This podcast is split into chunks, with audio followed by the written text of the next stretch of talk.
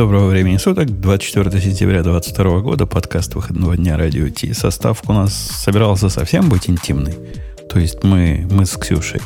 Но Бобук помешал нашему тесному общению, решил прийти, ворваться. Я думаю, это ревность. Он не хочет, Ксения, чтобы я... В прошлый раз он от тебя вещал, а в этот раз он не хотел, чтобы мы с тобой тут наедине были. Подозревает что-то. Нет, знаешь, дело в том, что у меня, как у человека, который много исследует э, вопросы э, от современного становления сексуальности, есть такой э, инсайт, что большая часть пар, они, если ищут каких-то приключений, то обычно ищут еще одну девушку. И в тот момент, когда в чате э, Женя начал искать еще одну девушку для того, чтобы быть один он и еще две девушки в, в подкасте, я понял, что это, ну, этот поиск единорогов надо прекращать и решил разбавить ваше вот это вот эм, сложное, извращенное желание самореализоваться своими э, унылыми шутками сегодняшними. Ты просто решил, чтобы у нас была одна девушка и два парня. Ну, мне кажется, что так веселее, нет? Тради, тради, более традиционно. Эм, ну, вообще, на самом деле, это просто твое вот это гнусное, токсичное мужское полезло наружу, и ты не захотел другому мужчине, чтобы радость была двух девушек. Я знаю таких эгоистов. Конечно. И, нарциссистов. Но, но ты, кстати, вот прекращай вот это вот масло масляное, вот это гнусное, токсичное, мужское. Можно было просто мужское сказать. Это, в принципе, ну, все синонимы. Мужское токсичненькое, ну, или просто токсичненькое, что тоже И все самое. это ради денег. Поэтому давай рекламу открутим, а потом уж в подкаст пойдем. Точно. Я же совсем забыл, что есть синяя кнопка. Поехали. Это шоу создано при поддержке Digital Ocean. Облачные технологии могут быть сложными, но создание надежной и доступной облачной инфраструктуры скорее просто. Digital Ocean предлагает широкий ассортимент продуктов для вычислений, хранения данных, баз данных и организации сетей – вы могли бы передать вашу облачную инфраструктуру в надежные руки, а сами вернуться к самому важному – созданию приложений, меняющих мир и способствующих развитию вашего бизнеса. Предсказуемые цены, подробная документация и услуги, которые нравятся разработчикам – это и есть Digital Ocean. Получите поддержку на каждом этапе роста от команды из одного до команды из тысячи человек с помощью простых и мощных облачных технологий. Развивайтесь в Digital Ocean. Начать бесплатно можно по ссылке dot.co slash radio t2022. Слушайте, ну то, что Бобу, конечно, занес вначале, эта температура тебя кинула, значит, на раст. Да? Так, я правильно понимаю? Понесло. Да, я тут, я тут, знаешь, делаю один и тот же интересный эксперимент. У меня есть э, очень примитивная задача, э, которая звучит вот как. Э, есть источник событий, и событий этих много. Ну, там, для понимания масштаба. Это порядка 20 тысяч событий. Внутри события находится 5 даблов, ну, в смысле, 5 5, минимум 5 э, чисел в формате double. А, и все это происходит частотой в лучшем случае 10 раз в секунду, скорее больше. То есть 20 тысяч событий, э, ну, то есть типа 200 тысяч событий в секунду. А, и возник вопрос, как эти события передавать э, аккуратно и равномерно из точки А в точку Б. Из точек А из точек А, Б и С в точку Z. Подожди, да? я, я Z про... теперь плохо, да? Я про твой этот самый не понял. 20 тысяч, 200 тысяч, 10. Ты, ты как-то запутал вот этим Смотри, 20 тысяч, 20 э, тысяч событий в одну десятую секунды. Окей. Okay. То есть 200 тысяч событий в секунду. Ну да. Ну, немало. 200 тысяч событий в секунду, тем бы ты ни крутил, ты, тебе надо будет количеством брать. Конечно, конечно. Ну, типа, вопрос дальше в чем? Как это все хорошо организовать? Понятно, что есть какая-то точка, которая выполняет функцию приемки, да? На самом деле, причем задача, на самом деле, максимально простая. Это, на самом деле, тики биржевые. Э, их нужно просто, ну, типа, собрать, положить их как, как текущее значение в какую-то базу, а еще, там, типа, агрегировать их за секунду, за, там, за 15 секунд, за минуту, за 15 минут, за час, ну, свечи, короче, Что ж тебе за база нужна, чтобы 200 тысяч в секунду туда записывать? Слушай, ну 200 тысяч секунду можно просто в памяти держать. Э, это же текущий срез такой. Нет, 200 тысяч секунду можно в хорошую Монгу записать. Ну, ты же базу или в Redis. Не-не, в Redis, в Mongo, без разницы здесь. Подходит тебе такая. Не обязательно конечно, конечно, конечно. Тем более, что эти данные все, они э, берутся же с бирж. Это, мы же не являемся source of truth в, в данном месте. Это данные, которые получаются с бирж. И, ну, если у тебя что-то сломалось, ну, ты можешь более, ну, там, более свежие, инфо, свежие данные с биржи снова получить. А, биржа их пушит, ты их собираешь, агрегируешь и типа пытаешься за, ну, пропустить их дальше. И вот я сидел и думал, ну окей, типа давайте, может быть, там типа будем их э, собирать и э, отсылать через SQS. Померил с QS. Ну, конечно, во-первых, дорого, во-вторых, страшно. Дорого прям конкретно, а, а во-вторых, страшно в том смысле, что, ну, SQS же штука непредсказуемая. Э, и... А, а что дорого, слушай? Так, по моим прикидкам, ну, долларов 100 в месяц, наверное, выйдет. И что ты, что? Ну, давай посчитаем, смотри. 4 а, цента... Не, не так, 40 центов за миллион сообщений же, да? Не знаю. Сейчас такие цены, да? Ну, 4, да, да, 0,4 доллара за миллион сообщений. Окей. А, а у тебя их 200 тысяч в секунду. Понимаешь? Ну, много, много будет, много. Много центов получится. Э, ну, да, это с одной стороны, а с другой стороны, все-таки SQS, мягко говоря, не самый быстрый способ для доставки. Тут нет такой там срочной необходимости с точностью до наносекунд это все держать. Но все равно. Э, ну, это же, кстати, еще это ценник с учетом того, что там э, будет путаться очередность. Понимаешь, да? То есть, типа, SQS же не гарантирует тебе равномерность доставки. Ты можешь включить режим, в котором у тебя все будет упорядочено. Можешь включить режим, в котором у тебя все будет доставляться exactly once. Э, но это все просто удорожает процесс. Да, а тебе для кэндлов, для, для свечек надо будет последовательность хоть более-менее в минуте иметь. Конечно, конечно. Э, ну вот, и возникла мысль, а на чем же это попробовать? И, ну вот ты бы на чем делал? Как бы ты делал в этой ситуации? Ну, ясно, какой-то тут нужен брокер. Ну, надо какой-то самый шустрый искать. Не знаю, какой-нибудь новенький попробовал. NATS, там, NSQ, что-нибудь из этих. Ну, смотри, Особенно э, тот, который в памяти вот этот умеет. НАЦ, по-моему, держит НАЦ, в НАЦ, НАЦ в этом месте чудесно совершенно подходит, ровно так. И на самом деле я уже прям всерьез про это подумал, а потом я решил, ну а что, с другой стороны, у меня же максимально простая штука. Все эти НАЦ, NSQ, они э, рассчитаны на то, что это будет много очередей в разные стороны сообщения посылаться и все, и, и все такое. А у тебя же что? У тебя задача какая? Есть там десяток бирж, каждая из которых продюсит вот, ну, там, по 20, по 30 тысяч событий в, э, в одну десятую десятую, ну ладно, в, в секунду. Каждая из них по 20-30 по тысяч в секунду. Десяток бирж. И тебе нужно просто эти данные собирать в какое-то, в какое-то одно место, которое постепенно там пишет это все в базу и раскладывает всю эту базу, агрегирует.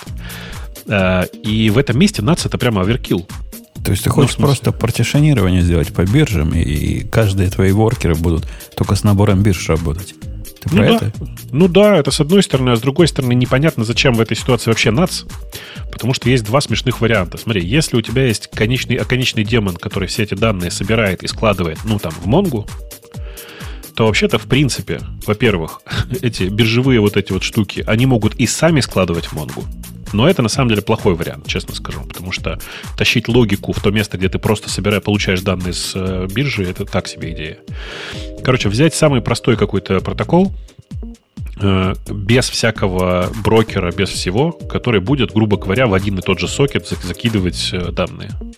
Но тут же вся, вся идея вот этого брокера, она нужна в основном для того, что когда и если у тебя один нот уже не справляется с разборкой, с выемкой потока данных, то как-то хотелось бы попроще добавить второй и вообще не, не задумываться. И третий, и десятый, и сто пятьдесятый. Ну, ну, короче, на самом деле, я сейчас пока вот ставлю такой эксперимент. Ты же помнишь такой ZeroMQ, да? Да, ну это не, не, не совсем про то, но да, да. Не, нет, это прям про то, смотри. Но про это... то внутри, так сказать, одного одного Конечно, пространства. Но, но поверх этого ты же можешь балансер поставить. Э, ну, окей. Как-то Обычный оно, TCP как, баланс. Не, ну как-то самопально звучит немножко. Конечно, самопально. Конечно, самопально. И ты просто, значит, для тех, кто не знает, что такое ZeroMQ, это э, не надо ошиб... Э, ну, не надо думать, что там MQ означает действительно э, какой-то message queue, такой сервис, там сервер, все дела, в смысле брокер, все дела. Это э, гораздо более простая штука. Это просто как бы конвенция по передаче данных по сокету. так если сильно упрощать. Плюс реализация библиотеки, которая умеет, э, ну, грубо говоря, очень простой API, где ты поднимаешь сокет, и тебе в него фигачат данные, а ты как бы э, получаешь их в порядке их отправ- отправки, условно говоря. Это такой application layer над, э, да. над, над э, TCP-стаком. Да, ровно так, ровно так. Э, при этом ты же знаешь, да, что автор, который делал ZRMQ, он в какой-то момент понял, что он все делал неправильно на плюсах и решил написать это все на Plain C. Так появился, как он называется, Nano, Nano MSG, Nano Message. Это прямо следующее поколение, еще большее упрощение ZRMQ, прям там вообще прям простое, как, как, как 3 рубля. И больше того, за то время, пока я на него не смотрел, а автор как бы у этого Nano MSG написал вторую версию, которая называется NNG. NNG. И оно просто, ну, как бы с какой-то пулеметной скоростью работает. И есть э, готовые библиотеки для всего. И оно супер простое, реально как 3 рубля. И я тут вот решил поставить эксперименты. Я написал себе, значит, тестовую имплементацию отправки передачи на, на, на Python, на Rust, на Go, еще на чем-то тут попробовал. У меня тут отправка есть на Ruby, непонятно зачем. То есть, короче, попробовал на все очень увлекательная оказалась задача сама по себе. Она максимально простая, ты понимаешь, да? Но при этом очень интересная с точки зрения, как на разных э, языках, деле, как в разных экосистемах это все работает. Особенно с учетом, что мне захотелось, чтобы ну, там, я не знаю, протокол был условно читаемый, а значит, я хочу там отправлять, ну, если не JSON, то какие-нибудь легко, парси, легко парсящиеся данные. Ну, типа, да, я сейчас, сейчас оставил JSON, потому что, на самом деле, парсинг заранее известного формата JSON супер простая, супер дешевая операция в современном мире. Ну, дядька, ну, вот. ну какой-нибудь, ну, там, message pack, что-нибудь в эту сторону я бы смотрел. Ты знаешь, как вот JSON? я тоже так подумал. И причем, если я подумал на, про это в тот момент, когда я делал реализацию на Go. И ты знаешь, в чем западло? Реализация message пака для Go работает медленнее, чем родная реализация JSON. Да ладно. Вот я тебе зуб даю. Вот возьми и попробуй. Да, да, это да, удивительное дело. Да, это, это какая-то аномалия. Это аномалия, но только ты, если ты погуглишь, ты обнаружишь, что это у всех так. Э, причина здесь очень простая. Э, у меня же сколько раз создается сообщение, столько же раз оно потом и... Ну, сколько, сколько короче, э, сериализуется, столько и десериализуется. А сериализация месседжпака, как выяснилось, в современных, в современных гошных библиотеках работает хуже, чем сериализация JSON. Ну, это, это MessagePack а какой-то косяк, если так оно есть. Я, я не, не буду в тебе Короче, сомневаться. Веро- ну, подожди, вероятно, у тебя, у тебя да. же там одни даблы и, и строчки, видимо, больше ничего нету, правильно? У меня там даблы и строки, ничего больше нет. Э, на самом деле там даже не, не, не, не обязательно даблы, там можно вообще инты. Ну, ну да, класть. да, инты класть. Ну, вот это же само просится, написать свой сериализатор бинарный. Конечно, конечно. Конечно, но на самом деле, еще раз, я сейчас проверил. Все равно при передаче по сети самая большая задержка здесь это сеть сеть. А если еще учесть, что, ну, это звучит только страшно, что у тебя 200 тысяч сообщений, да? Но вообще-то ты, тебе же не обязательно отправлять 200 тысяч сообщений. Ты можешь отправлять 10, 10 сообщений в секунду, внутри которых лежит по, там, типа, по 20 сообщений в каждом сообщении. Понимаешь, да? Ну да. Агрег... Э, да. Не агрегировать, а собирать их в кучку. Да, да, да, да, да, да. И это как бы моментально прекращает быть, прекращает быть страшной какой-то историей. Э, все это разворачиваешь, запускаешь. И вот, короче, пока у меня имплементация на расте э, с очень большим отрывом от всех остальных работает. Это прям приятно. Э, но тут есть интересный момент. Я ходил, значит, по разным людям, показывал им кусок кода и говорил, скажи, а тебе вот в этих кусках кода все понятно? Э, и тут тоже удивительный для меня момент. Люди, которые не пишут ни на Go, ни на Расте, для них код, написанный на Расте, выглядит более понятным. Это субъективно, потому что как, как только ты начинаешь спрашивать у них про детали, выясняется, что они ничего не понимают все равно. Ну, там, потому что memory, memory allocation, знаешь, да, здесь где-то указатель, здесь не указатель, вот это вот все. Но субъективно из-за того, как выбран синтаксис и из-за того, как выбраны конвенции, например, по управлению ошибками, оно реально по непонятной причине кажется им понятнее. Субъективно. В деле, на деле они не понимают ни того, ни другого кода, конечно. Ни на Go, ни на расте. Как говорит моя жена, больные ублюдки. Просто не, не понимают.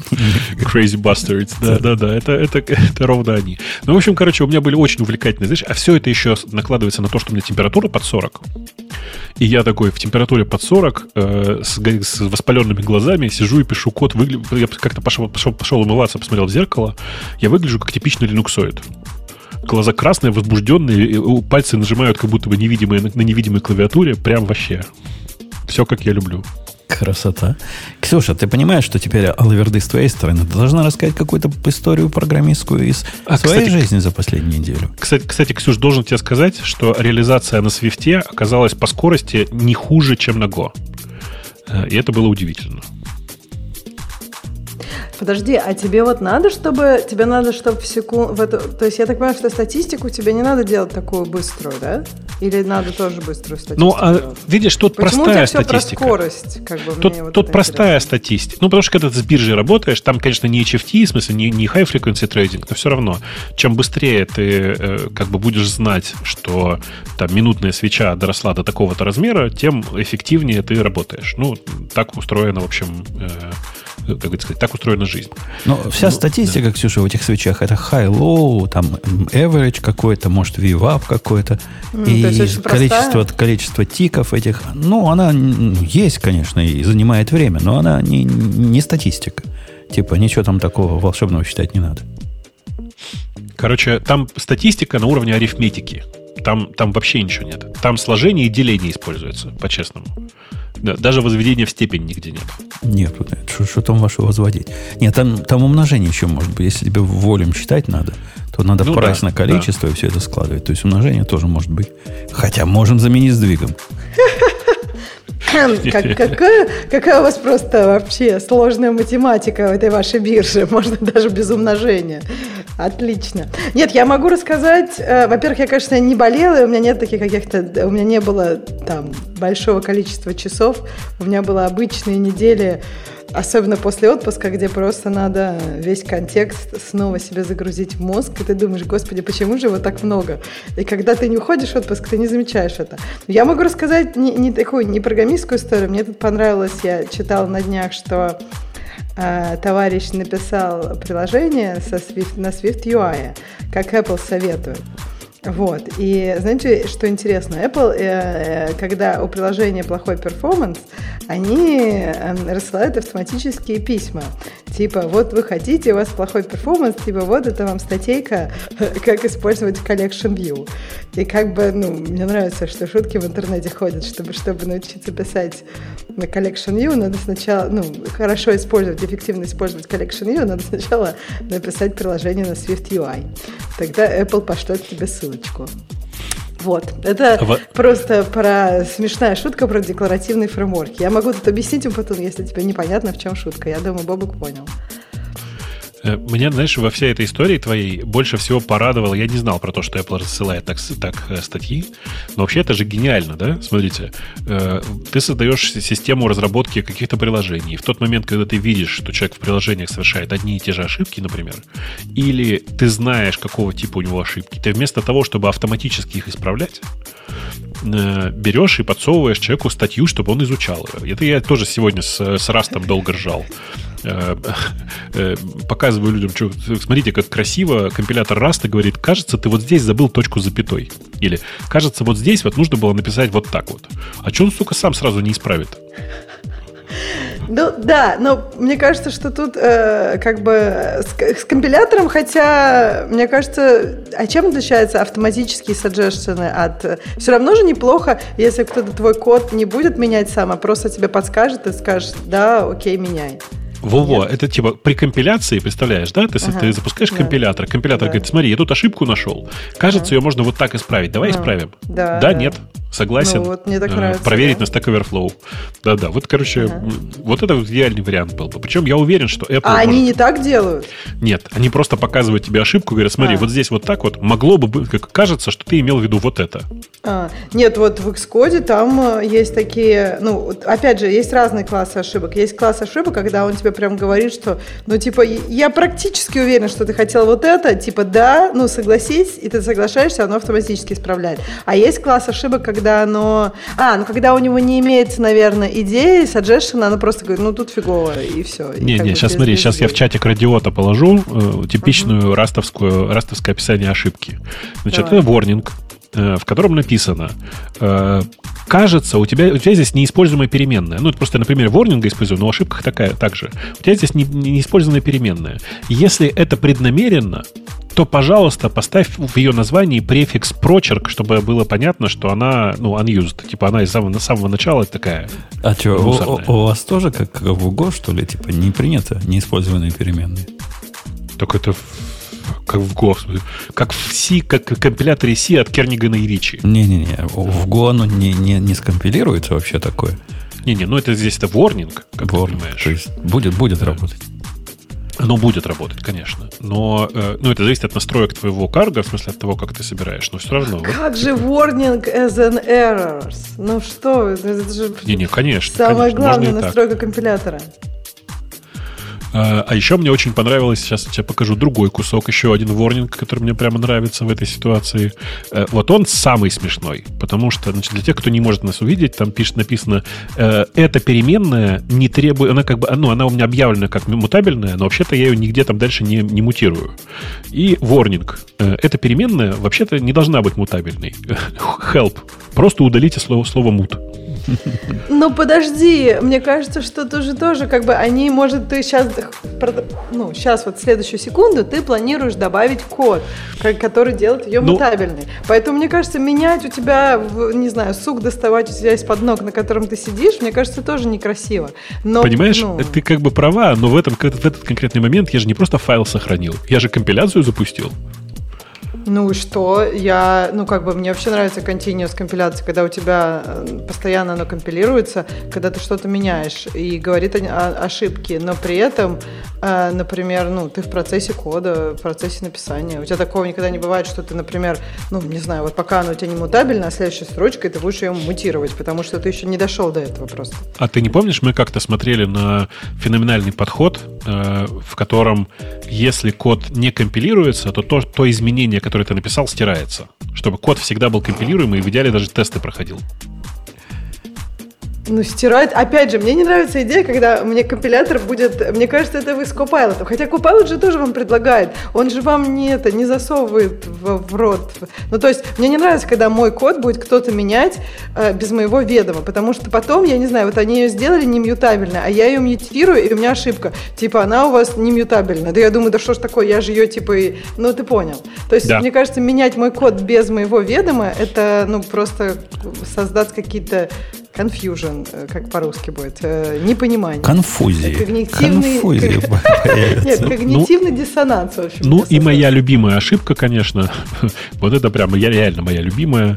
Э, в этом месте поставьте, пожалуйста, точку запятой. Просто безапелляционно. В этом месте должна быть точка запятой. Поставь. Поставь.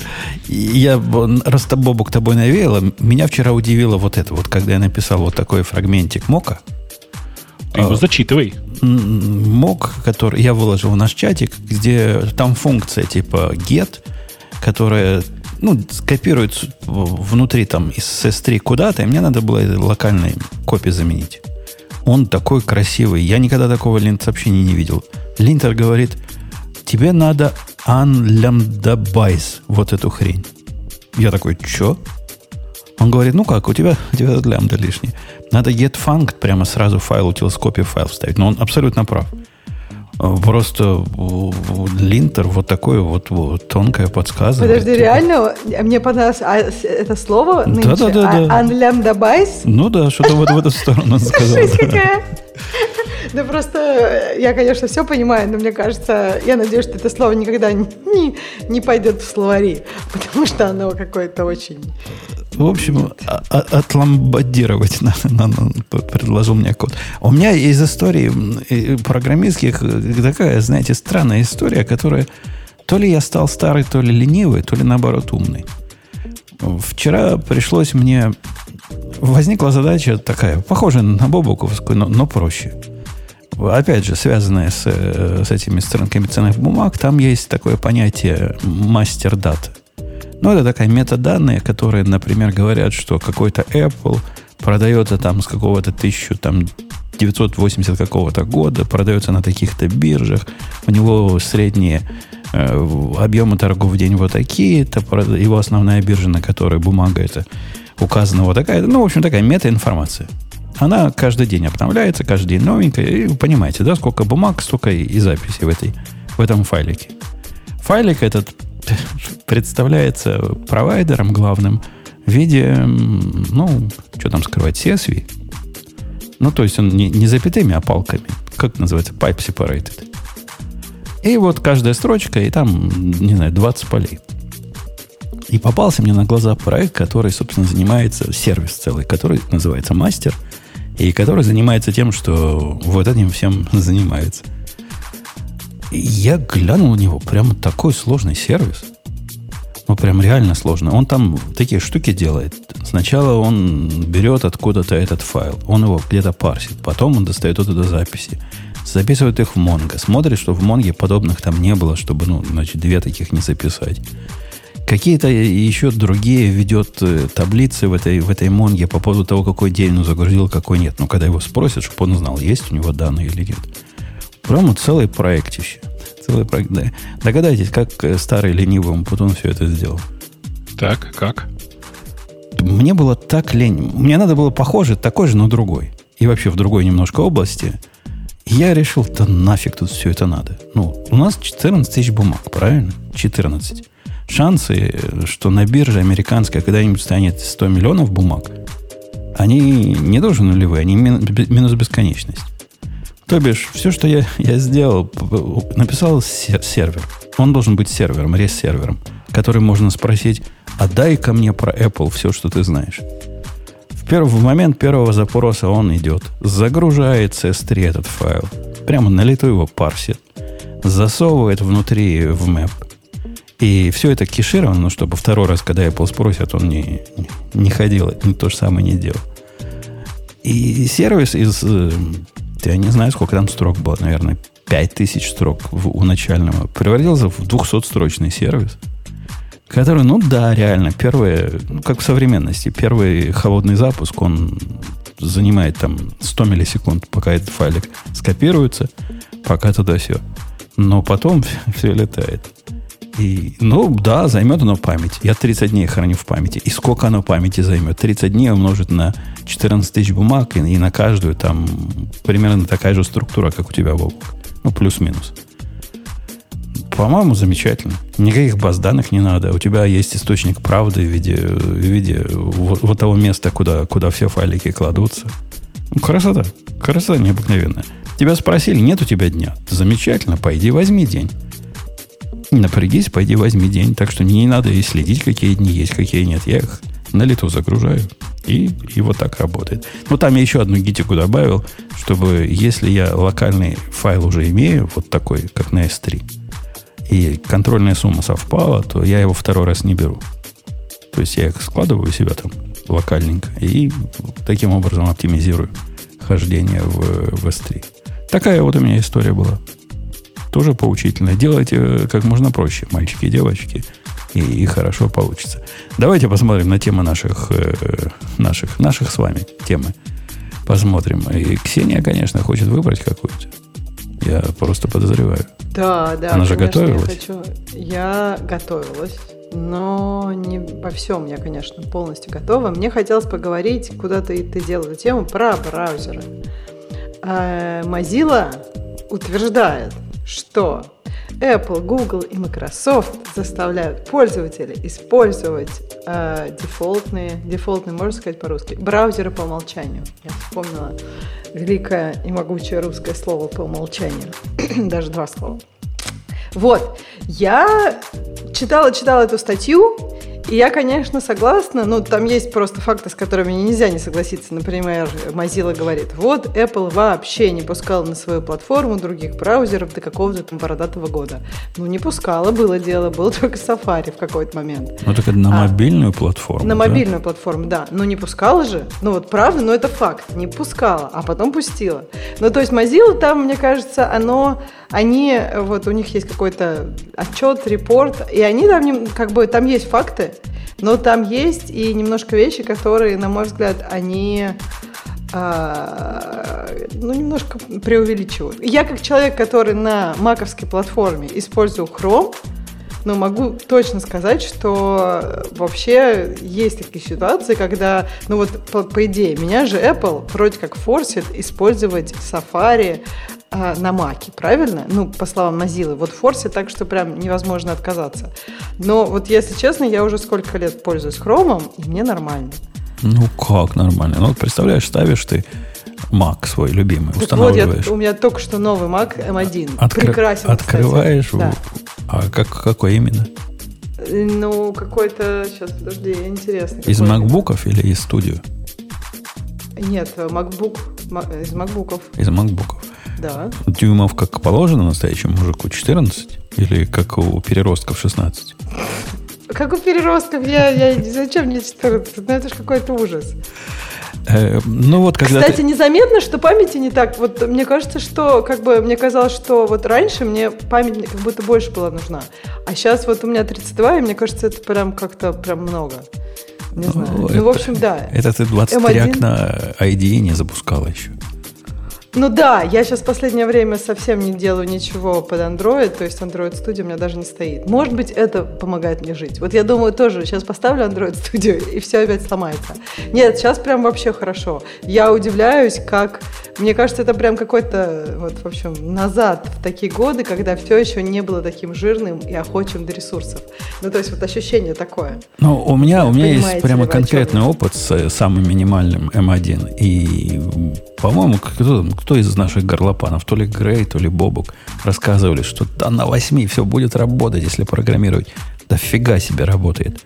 Этот компьютер постоянно, в котором только Reaper, он для вещания. Вот э, Clean Fit в виде хрома открытого и, и, и стриминг. Вот эти три программы, они не влазят в 8 гигабайт. Не, ну 8. 8 Мне гигабайт кажется, не уже влазит. операционная система 8 не влазит. Я шучу, конечно, но серьезно, мне кажется, из этих 8 там операционная система, все, что она делает, там уже у тебя там остается чуть-чуть. Два, наверное, Ну, не то, что всегда не влазит. Иногда не влазит. Появляется вот это сообщение, срочно закройте что-нибудь, пока не началось.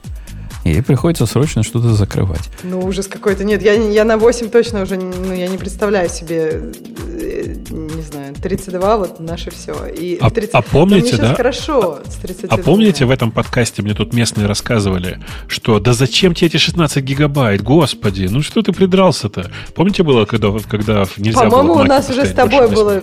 По-моему, нет, по-моему, это уже можно было. По-моему, как раз только вышли 16, и, по-моему, у кого-то, я не знаю, я помню, что у меня тогда было 16, и мне было смешно, когда мне кто-то доказывал, что 88 мне хватит на все.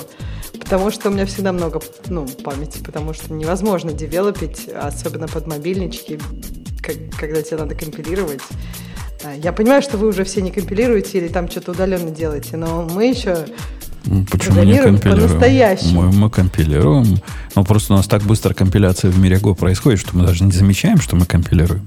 А Какие-то так маленькие постоянно. тогда штуки компилируйте, понимаешь? Если тебе надо скомпилировать большую штуку, тогда это у вас микросервисы и все остальное. Ну, Вам у, на- зачем у на- у нас разные сервисы, да. И я тут недавно перекомпилировал проект, который на Java написан, был последний раз трогался 7 лет назад. И, к моему удивлению, Maven все свои древние зависимости подхватил, все запустилось. Оно, правда, компилировалось минут 30. Но ничего, все, все, все забралось. А я тебя хотел, Ксюша, 30 спросить. минут. Вообще-то это обычно, это каждый день. Ты компилируешь, ну вот, если ты вот встаешь утром и начинаешь работу, начинаешь читать почту и компилируешь проект с утречка. Нет, гошные проекты реально. Если, если ты работал с большими гошными проектами, если ты у меня есть и большие. Да, не, да какие там могут быть большие? У вас же все микро, нано, у вас нет Да- никаких да- монолитов. да нету как у вас там может быть что-то большое? Да, не- Объясни мне. У меня нет никаких микро. Я вообще против микро. Я за сервисы, которые... Некоторые из них могут быть прям реально большие. Вот Бобук не даст соврать. Go реально шустро компилирует. Ну, Просто вау. Э, Конечно, это подмывается. Подмывается тем, что ты скомпилировал какой-то большой проект за, не знаю, за 2 секунды, а потом линтер работает 5 минут. Это, конечно, подмывает. А, нет, ну я имею в виду, да, что там не только компиляция, это компиляция, линковка, и потом еще у тебя есть там, если на девайсе у тебя есть этап, когда большой кусок этого надо скопировать на девайс. Ну, то есть приложение надо залить на девайс, и потом оно только запустится. То есть, нет, но это, это как раз ужасно, потому что вообще надо каждый раз ждать, а не только утром. А утром в основном компиляция и линковка, конечно. Ну, первый раз, а Смеют- потом все будет смеются быстро. над нами, Бобук, что мы с тобой такие старые, что уже и не компилируют. да, конечно. Там, там же были разборки, типа, сколько же им на самом деле лет. Кто-то считал, что тебе уже за 60, а мне за 70. А оказалось, мы с тобой вообще мальчики. Да мы с тобой ни за 60, ни за 70 давным-давно не работаем уже. Слишком мало. Конечно. Не помню, Подождите, когда мы а, что, а кто-то узнал, узнал, сколько вам точно лет? Кто-то нашел ваше свидетельство о рождении? А как можно узнать, сколько тебе лет? Так Википедия, она ну, знает все. Она даже знает, что я в Сирии воевал. Да ладно, в Википедии написано, сколько тебе лет, я пошла смотреть. Наверное, наверняка где-то где написано. Но я намекаю к тому, что если она, та же Википедия, что утверждает, что я в Сирии воевал, вы можете также примерно верить ей. Да, да. Женя, открываешь Google, пишешь, сколько лет, дальше латинскими буквами, умпутун. И, и прямо сразу скажет. Ну, пойди посмотри. Снипет будет от Гугла. Кроме шуток, сходи посмотри. Окей пишу, сколько, насколько у меня влазит, сколько варить яйца. Ну, ладно, сколько? Кстати, реально, сни, снипет от Гугла, честное слово. Хочешь, я тебя пришлю? Слушай, реально круто. Ну-ка, подождите, а Бобук также будет? Да, также будет. Также будет. Отлично. А ты еще слишком молода пока для Слушайте, так прикольно, прям вообще знают, сколько вам лет. Офигеть, я бы так не хотела. Я надеюсь, что про меня так не говорят. Видимо, это такой же популярный вопрос, как сколько варить яйца и сколько штатов в Америке, а третий, сколько лет Умпутуну, четвертый, сколько лет Бобуку. Ну, понятно, Google там руками все это прописывает. Слушайте, да, вы прям еще молоды. Прям еще вообще очень даже ничего. Это еще, если прислонить нас. Э, я, собственно, пытался вот что сказать. Как они форсируют-то нас. Вот если ты поставишь любую приблуду от э, Apple и кликнешь на ссылочку, где она откроется, по умолчанию, она тебя о чем-то спросит, ни о чем не спросит, откроется в Safari, правильно? Значит, прав автор. Значит, заставляют они тебя, форсят они тебя использовать браузер по умолчанию. Ну, вот ну, да. Правы, правы, правы. Нету такого, как Microsoft заставили при установке говорить, какой браузер будем использовать. Кого заставили? Microsoft. Да? Где-то в Европе. А тут такого нет. Нас не заставляли. Эпловчан. У, у вас, у вас, в том смысле, что в Штатах, вообще и Microsoft не заставляли. Ну, у нас чай не Европа, там дикая какая-то. А, по-моему, Microsoft не, не выкатила это всюду. По-моему, они... Мне кажется, я даже видела эту штуку где-то. Ну, э, суд-то был европейский. Да, это я помню. Но, по-моему, То, что Microsoft они... это выкатили везде да. в результате, да, это, такое было. Э, с Google не так. Google заставили в Европе и многих других странах при э, использовании Android и Chrome, значит, запрашивать у пользователя, какую он поисковую систему хочет использовать по умолчанию. Но он это выкатил только в тех странах, где его заставили это сделать. И правильно, кстати, сделал. Я бы тоже не стал всем подарки вот такие делать. Хотите? Нет, подожди, а мне кажется, это нормально спрашивать. То есть я бы, например, ну, мне, мне не кажется, что это какая-то проблема. Ну, а, а почему не обязательно везде спрашивать? Ты боишься, что это будет какой-то лишний клик, если ты выберешь Google, например?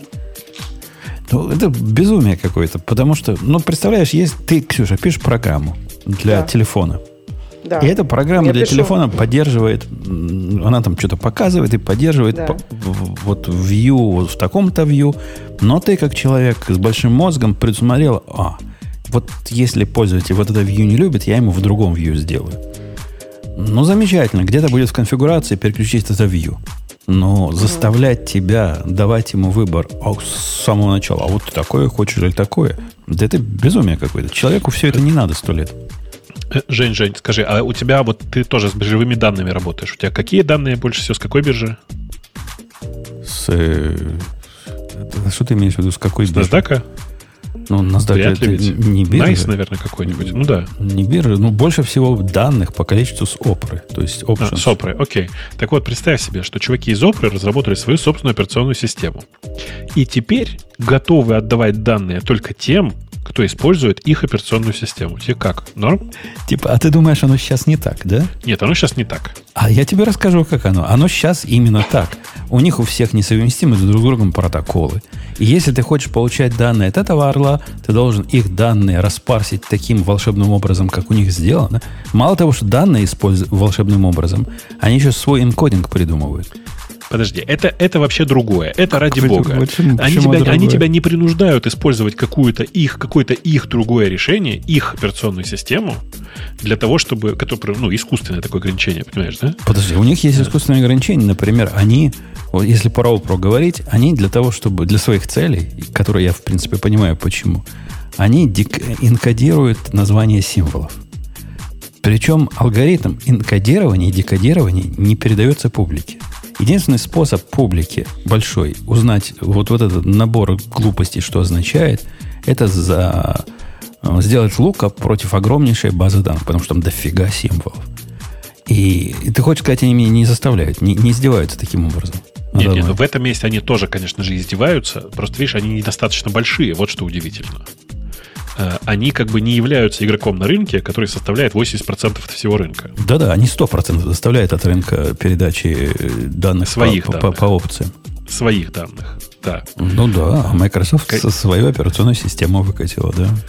Ну, короче, я пытаюсь вот что тебе сказать, что, к сожалению, в современном мире так устроено, что с монополиями принято бороться. Э, потому что это, на самом деле, двигатель прогресса такой. И, э, и по этой причине, собственно, и Google, и Microsoft пытаются всячески э, развести на то, чтобы что-то с, с этим всем делать. Потому что иначе они бы просто уже довольно давно закуклились и, и свернули бы вокруг себя вселенную. А пострадал бы пользователь в конечном итоге. А у меня была целая война с этой Опра. Я, я же к ним пришел, говорю, дайте, пожалуйста, я программист, дайте мне алгоритм. Вы же как-то, ну, переводите символы, и вы знаете, как их перевести обратно. Вот как, как вы это делаете? Прямо скандал-скандал. Чуть-чуть в суд не подали за то, что я пытаюсь их реверс заинженерить. Ну, так, и что? Ну, так и не дали. Они мне выдали, в конце концов, после того, как я там ныл долго и бубнил, они мне говорят, ладно, как к своему чисто, но никому не показываю. Мы дадим тебе библиотеку, написанную на чем-то таком странном. То ли на R, то ли еще на чем-то. Вот что-то вот такое они мне дали. Ну, на R это нормально, что ты? Да-да, и она вот, вот умеет туда-сюда парсить. Так а тебе с другой стороны зачем? Тебе же один раз можно э, просто базу сделать. Один раз нельзя, они каждый день меняются. А, меняются каждый день. Ну, вот это, это же опции, там же что Вот извращенцы, слушай. Да, каждый день они прикладывают этот файлик, и я как, как, как лошара должен его прочитать, распарсить, где-то держать. А держать его, а это зачем они просто. это делают? А для чего они это делают? Они это экономят трафик. То есть они вместо того, чтобы писать полный символ, знаешь, base, там, э, когда э, опция, как называется, expire, put или call, вот это все, они кодируют в, в такую абракадабру и, и сохраняют несколько байтов трафика таким образом. Как я, я, я не против, я не против, что они это делают. Но сказали бы, как это делать обратно, и я был бы счастлив. Это, знаешь, что как называется? Это называется SDCH. Знаешь, что такое SDCH, да? Это Shared, shared Dictionary Compression для HTTP. И, ну, типа, есть словарик, который лежит отдельно, а они таким простым образом значит, реализуют, по сути, SDCH просто для стоков, ну, для, для тикеров. Ну да, у них какой-то там э, алгоритм, они это делают. И... Причем совсем а точно доморощенный? Абсолютно, да? абсолютно. То есть нет. не вот этот, который VCDIV? Не, я, я, я пытался в свое время, это было года два назад, когда я этим сильно увлекся, пытался их со всех сторон хакнуть, и нет, ничего не получается. А ты знаешь, такой VCDIV, да? Что-то вдруг... Слышал, это, да. Это, это, это ну, RFC прям такой есть. Это прям готовый RFC начала века про общий алгоритм компрессии как раз для таких случаев. Удивительно, что они его не используют. Хотя нет, не удивительно, господи, что они... Э, они если могут использовать, придумать что-то свое, они придумают что-то свое. Окей. Ну что, у нас э, эту тему мы не обсудили, но будем считать, что заставляют и заставляют, и бог с ним, что заставляют. Правильно? Пользователя пока не заставишь, он счастья своего знать не будет. Так нет, но заставляют ли? То есть, мне кажется, заставлять и не давать, ну, как бы не форсить юзера вопросом, это разные вещи. Я просто про вот то, что ты говорил, ю, зачем юзер отвечает на эти вопросы. Мы же тут часто много говорим про privacy, а у меня вот есть э, знакомая, которая недавно на iPhone переехала, и она говорит, блин, он запарил меня все время что-то спрашивать. Я подумала, ведь действительно iPhone про privacy много чего спрашивает. А можно ли доступ к вот этим фотографиям? А можно ли доступ э, к этому копипейст буферу? А можно ли то? А можно ли все? Он как бы дает тебе, с одной стороны, все эти возможности остановить какое-то, какие-то нехорошие действия.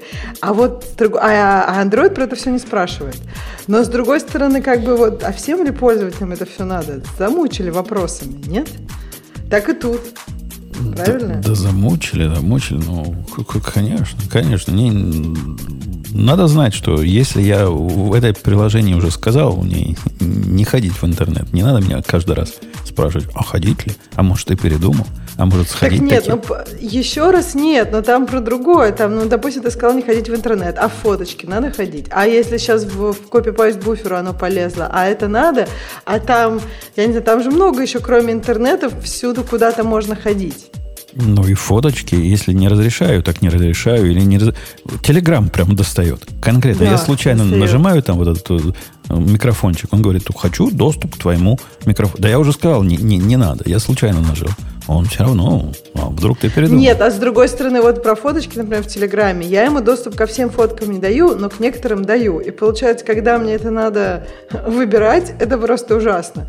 То есть вначале ты идешь, он тебя отправляет в альбом, ты выбираешь фоточки, к которым у него есть доступ, потом в его альбоме эти фоточки. Ну, то есть это все как-то ну, неудобно.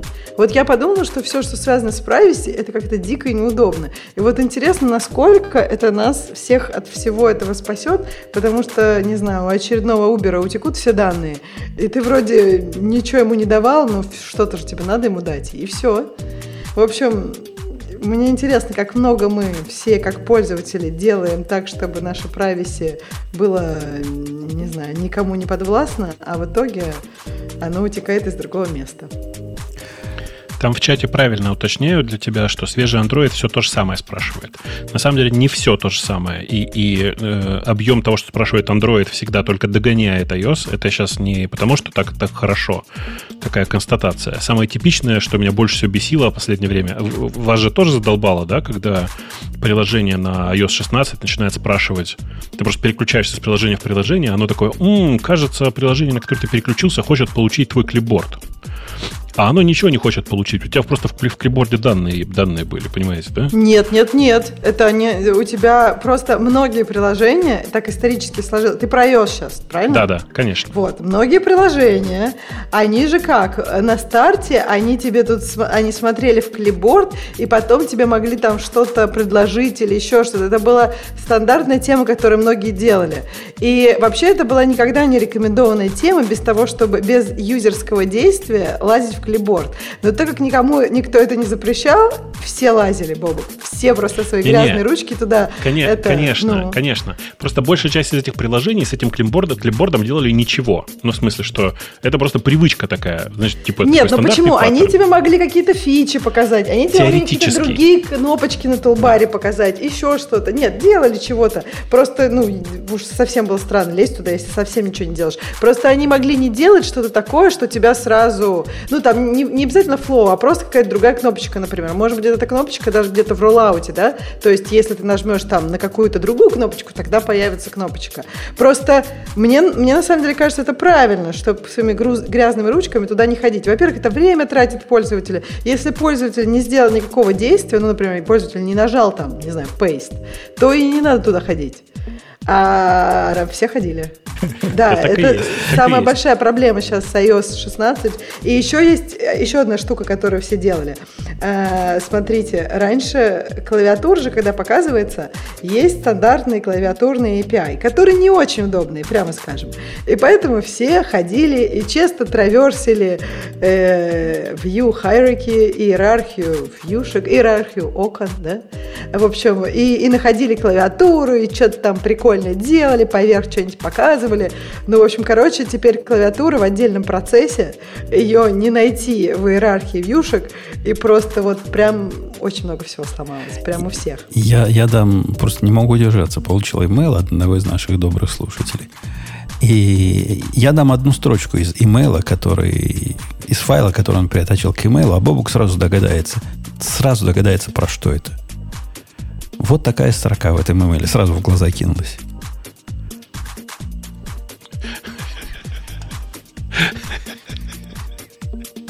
Какое гениальное слово. Э, для тех, кто не, значит, не, не, не видит наш чат в этот момент, напомню, что у нас есть чатик в Телеграме. Его легко найти по запросу радио минус чат. Э, так вот, написано там буквально следующее. Бывают такие очи-пенцы, я слышал. Так и написано. Очи-пенцы. Да, Гениально. Да, это, это ваш AI. То есть это AI, один из наших слушателей прогнал наши выпуски и обрабатывался, говорит, минут 40 на его GPU GeForce 3080. И, и вот наделал текста нормального, но там вот, вот такое бывает, вот про учепенцев. А так? По-моему, прекрасно. Если вот выкладывать это как текстовые распечатки, вот эти очепенцы, мне кажется, это просто будет вишенка на торте. Без очепенцев никак. И оно все одним таким абзацем идет. Тоже труд, трудно считать. читать. Хотя, на удивление, тебя он прям, Бобук, лучше, чем меня понимает. Тебя практически, я тебя перешлю, практически как, как в жизни. Чувствуешь, что ты говорил. А у меня сплошные учепенцы. Мне Очень кажется, Бобука сценически поставленная речь. Потом, ты же не учился на всякие там правильные профессии для подкастинга. Да, он а таких Бобук... сложных слов просто как очепенцы не знает. Э, я думаю, дело не в этом, а в том, что у меня более привычная для него речь. Женя по сложившейся у него традиции не очень широко открывает рот. А, а у меня рот все время работает. В смысле, такое ощущение, как будто я его пытаюсь все время открыть зачем-то. Э, и, а это очень сильно влияет на качество вот, э, ну, как бы понимания с точки зрения AI всего такого. Слушай, скажи, а ты посмотрел на вот этот новый продукт от, от Adobe?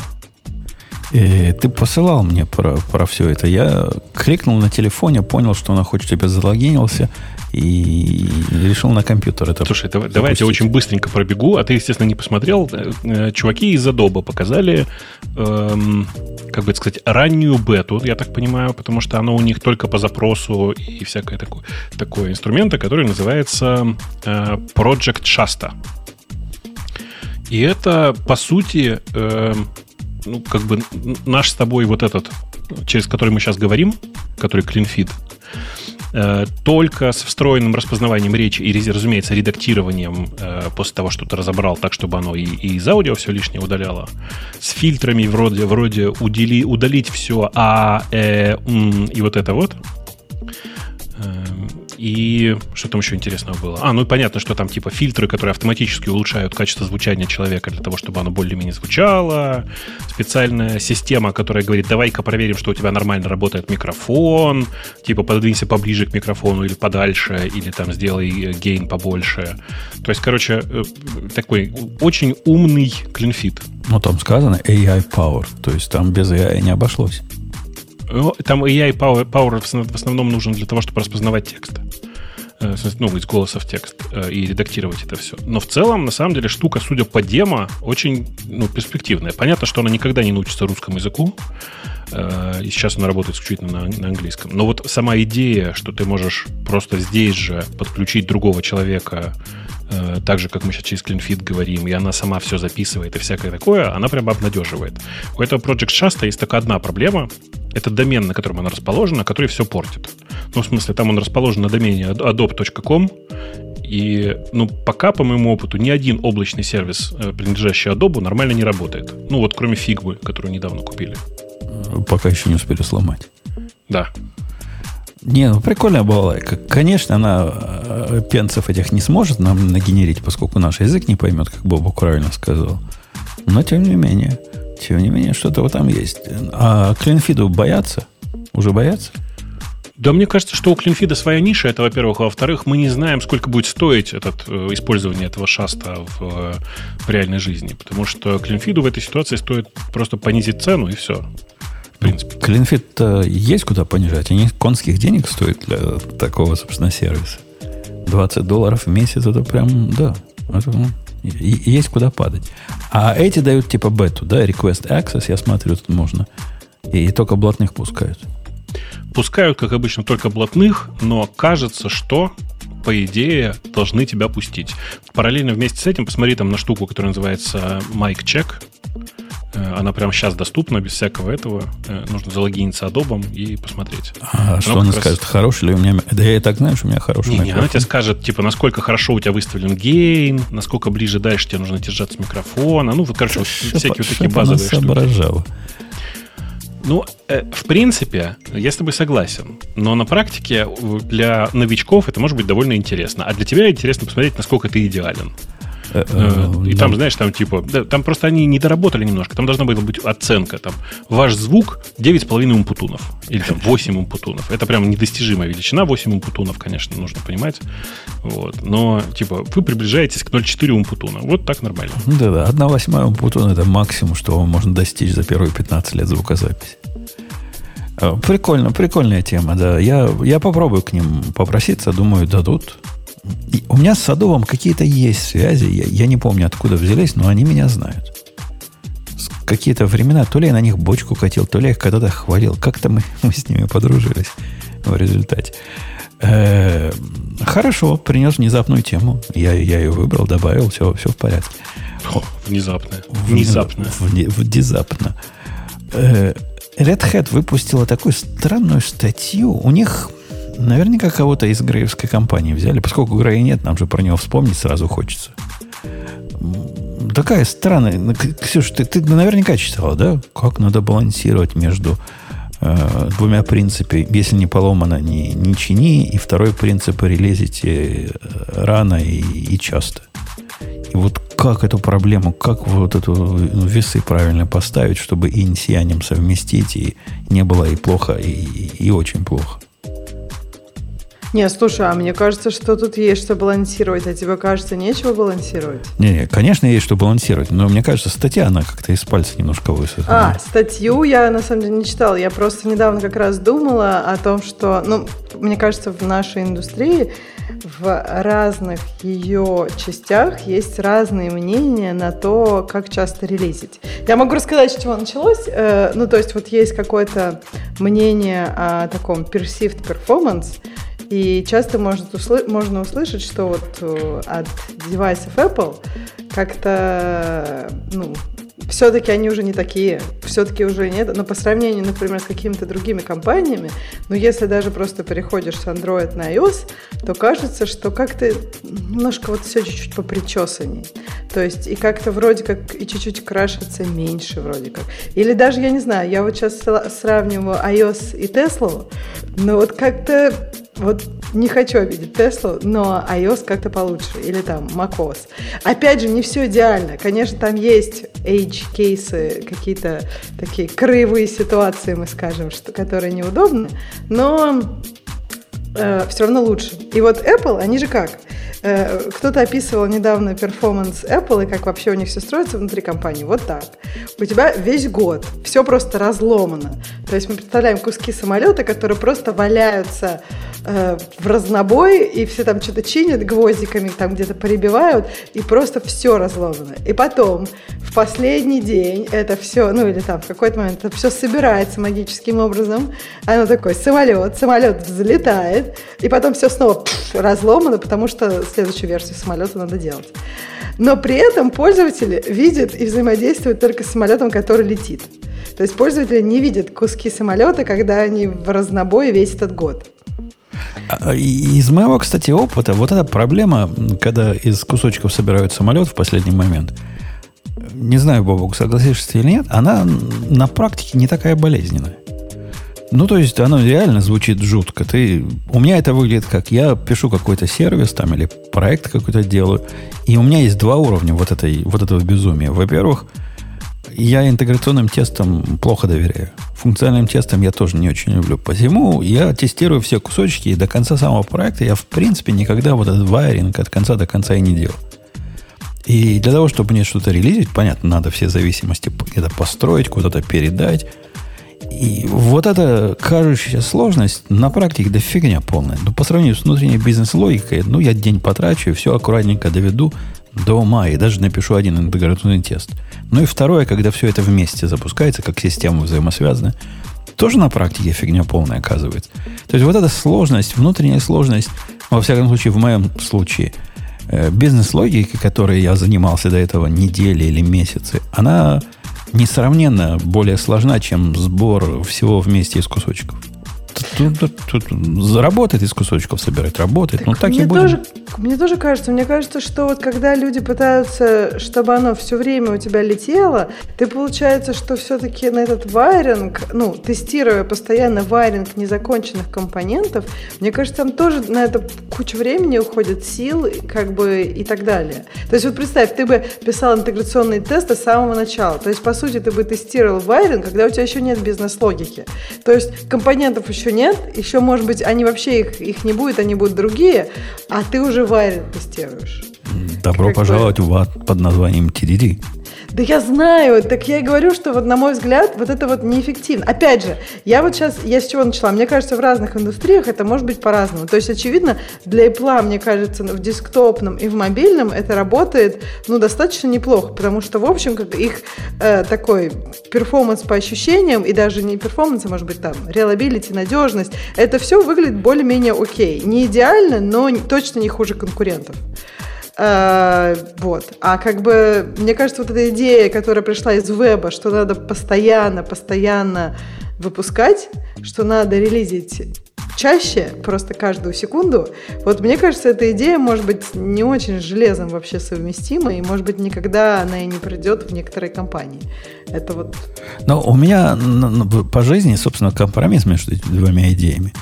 Я недостаточно борзый, чтобы выпускать на, на вид заказчикам на, на каждый комит в мастер. Однако достаточно борзый, чтобы деплоить на, на все не, не продакшн сервера, на каждый комит в мастер. То есть, ну, понятно, не, не все комиты идут в мастер, там бренчи, потом пиары какие-то. Но вот если в мастер пришло, оно куда-то задеплоится.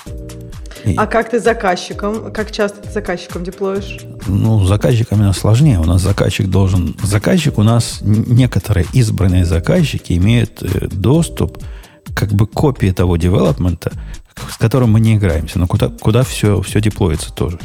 Не, ну это и... другое, это не то, что вы им релизите, не, да? Не, не, Нет. Это же начало картины. И они на это смотрят. Мы им даем там вот new и все прочее. Когда они считают, что вот эта фича, которую мы выкатили, их удовлетворяет, они говорят, не могли бы вы вот эту фичу впендюрить в следующий релиз. Оно нашу жизнь сильно усложняет, но представляешь, у тебя в мастере уже после этой фичи еще 50 фичей добавилось. Надо черепикать конкретно, надо большая дисциплина для этого. И у них наши релизы могут на месяца затянуться, чтобы они сказали, ага, мы это проверили, нам подходит, согласны. Давайте это в релиз, давайте это в релиз. То есть такой у нас диалог постоянно с ним. Подожди, а у вас много клиентов? То есть вы такие как бы кастомные билды выкатываете для каждого клиента? Нет, у нас клиентов, ну, больше одного, какое-то количество. И ну, то есть, ну, меньше 10 или меньше 5? Меньше 200, вот для, для такой системы, о которой рассказываю. Там их всего Нифига 200 в стране. Себе нет, ну подожди, то есть и вы под каждого клиента черепикаете что-то? У вас типа, ну как бы для каждого клиента отдельный бранч? Нет, у нас после того, как мы, вот а. эта версия видна там, не знаю, окей, окей, понятно. 50 клиентов интересуются тем, чтобы заапровить это. И если мы получаем достаточно провов там для этой фичи, для этой фичи, для этой фичи, мы их все черепикаем и всем доставляем. Оно ага. не, не под каждого. Это было бы А, ну а у вас сложно. есть вообще... Ну да, слишком сложно. А у вас есть вообще новые версии? То есть там раз в год или раз в полгода? Нет, нет. То есть какие-то... Нет, вообще нет? нет? То есть вы нет. просто фичи Просто плавучее, это? плавучее изменение релизов. Ну, бывает, как там, допустим, переход там какой-то системы с версии 2 на версии 3. Ну, это типа big deal. Это какой-то там полный рерайт или еще что-то. Это не связано с клиентами. Это, это что-то такое внутреннее. Долги какие-нибудь отдавать и переписать систему, написанную 30 лет назад в современных технологиях. Ну, что-то в эту сторону. А так нет, у нас нет релизов. У нас, у нас все... У нас э, всем вере первая циферка не меняется просто так. То есть она почти никогда не меняется в системах, которые видят заказчики. Не совсем всем веру уже, да. Это, это жизнь сильно портит. Я, я был сильно против в свое время. Мол, выкатили версию, ну, кушайте. Но нет, индустрия у них такая разбалованная. А почему? Ну что, потому что они сами все как-то внутри это проверяют, и чтобы не мешать их процессам? Ну, а, они же, они же копеечкой страдают, если, если что-то пошло не так. Mm-hmm. Поэтому они в, в это дело сильно, сильно повернуты. Слушай, ну это, кстати, интересная идея. Это как бы, наверное, как-то отвечает на вопрос, что если действительно э, индустрия, где люди страдают от того, что что-то пошло неправильно, вот они так и делают. Во-первых, они сами себе э, устраивают релизы, сами их проверяют и сами их контролируют. То есть это не то, что кто-то им этот релиз навязывает, да? Опять же, это про то, что там вот в этой статье, типа, изменения э, боль от изменений реально. Это на русском звучит очень странно, но суть такая, что видишь, если ты денежкой страдаешь от изменений, ты не будешь менять без, э, без причины. И у тебя каждый релиз, видишь, еще интересно, что не вы тестируете, получается, а они сами для себя тестируют, да? Ну, мы тестируем до этого, то есть мы а. перед тем, как э, за, запендюрить это в мастер, мы, собственно, проверяем, что технически оно правильно, и тетка наша понимает, что циферки там правильные. Но то, что у нас правильно, может оказаться вовсе неправильно с их точки зрения. Конечно. А, и не в смысле даже арифметики, и даже не в смысле бизнес-логики, а в смысле каких-то ожиданий. Которые, они, например, все привыкли, что вот так. И может оно неправильно, но оно так. И они хотят, вся индустрия хочет, чтобы было вот так же, как было последние 50 лет. Ну, наступим мы на, на наше все, сделаем, как, как индустрия хочет, что поделать. Хоть оно и неправильно. Какая у вас прям сильная индустрия. Прям вот, ну, интересно, да, что как бы тут э, видно, что э, такое... Ты, ты представь себе, не как, разработчики как, двигают. Конечно, мир. как их проверяют? К ним приходит регулятор.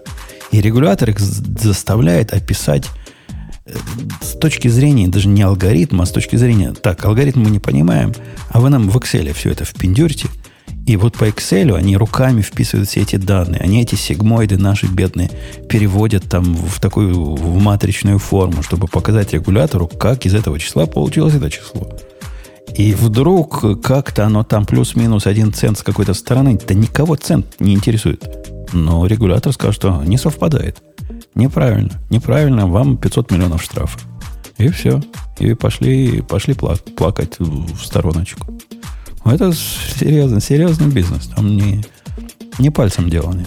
Так, подожди, смотри, статья, я правда по заголовкам. Мне прям вот все тут пока нравится. Они говорят, измени, ну как бы, боль от изменений реально. Мы с тобой согласны, да? Вот видишь, когда ты особенно за изменения денежки платишь, то ты стараешься эти изменения не делать часто, а делать когда надо.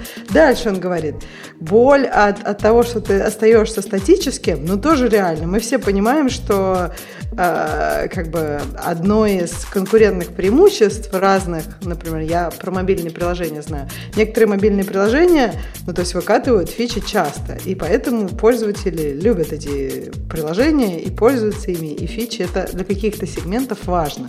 Не когда ты за эту денежку платишь, а наоборот, когда ты развлекаешься, тебе прикольно, когда все время что-то новое, правильно?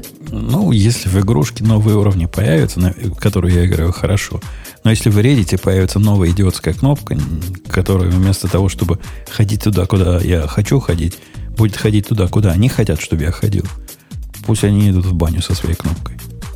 Нет, ну вот в том-то и дело, что мне кажется, наверное, важно, что ты хочешь от этого приложения. Ну, а нет никаких вещей, которые бы ты хотел от Reddit? Никаких нет. Вот не трогайте. Э, даже не то, что не трогайте, а верните ту версию, которая была год назад, и я буду счастлив. Да, почему? Ну, потому что сейчас для того, чтобы... Мой use case у Reddit, я не знаю, как у других людей – он не включает, а не пойти ли мне почитать какой-то социальный фит и самое лучшее на Reddit позырить в первую очередь. У меня нет такого use case. Кого-то, может, есть, я понимаю. Но теперь для моего use case, а именно пойти на Subreddit, куда я подписан, и одним кликом туда попасть, теперь надо какой-то вот этот бургер-меню открыть, там это найти, оно оттуда исчезает иногда. Раньше была кнопочка внизу, типа «Мои сабреддиты», на которые я подписан. Одна из четырех, что внизу были – там одна была какая-то идиотский news, бог с ним. Не надо мне news от Reddit. Я не читаю news ы на Reddit. А вторая была вот, теперь они ее убрали. Теперь нету кнопки выбрать из моих сабреддитов то, куда я хочу попасть.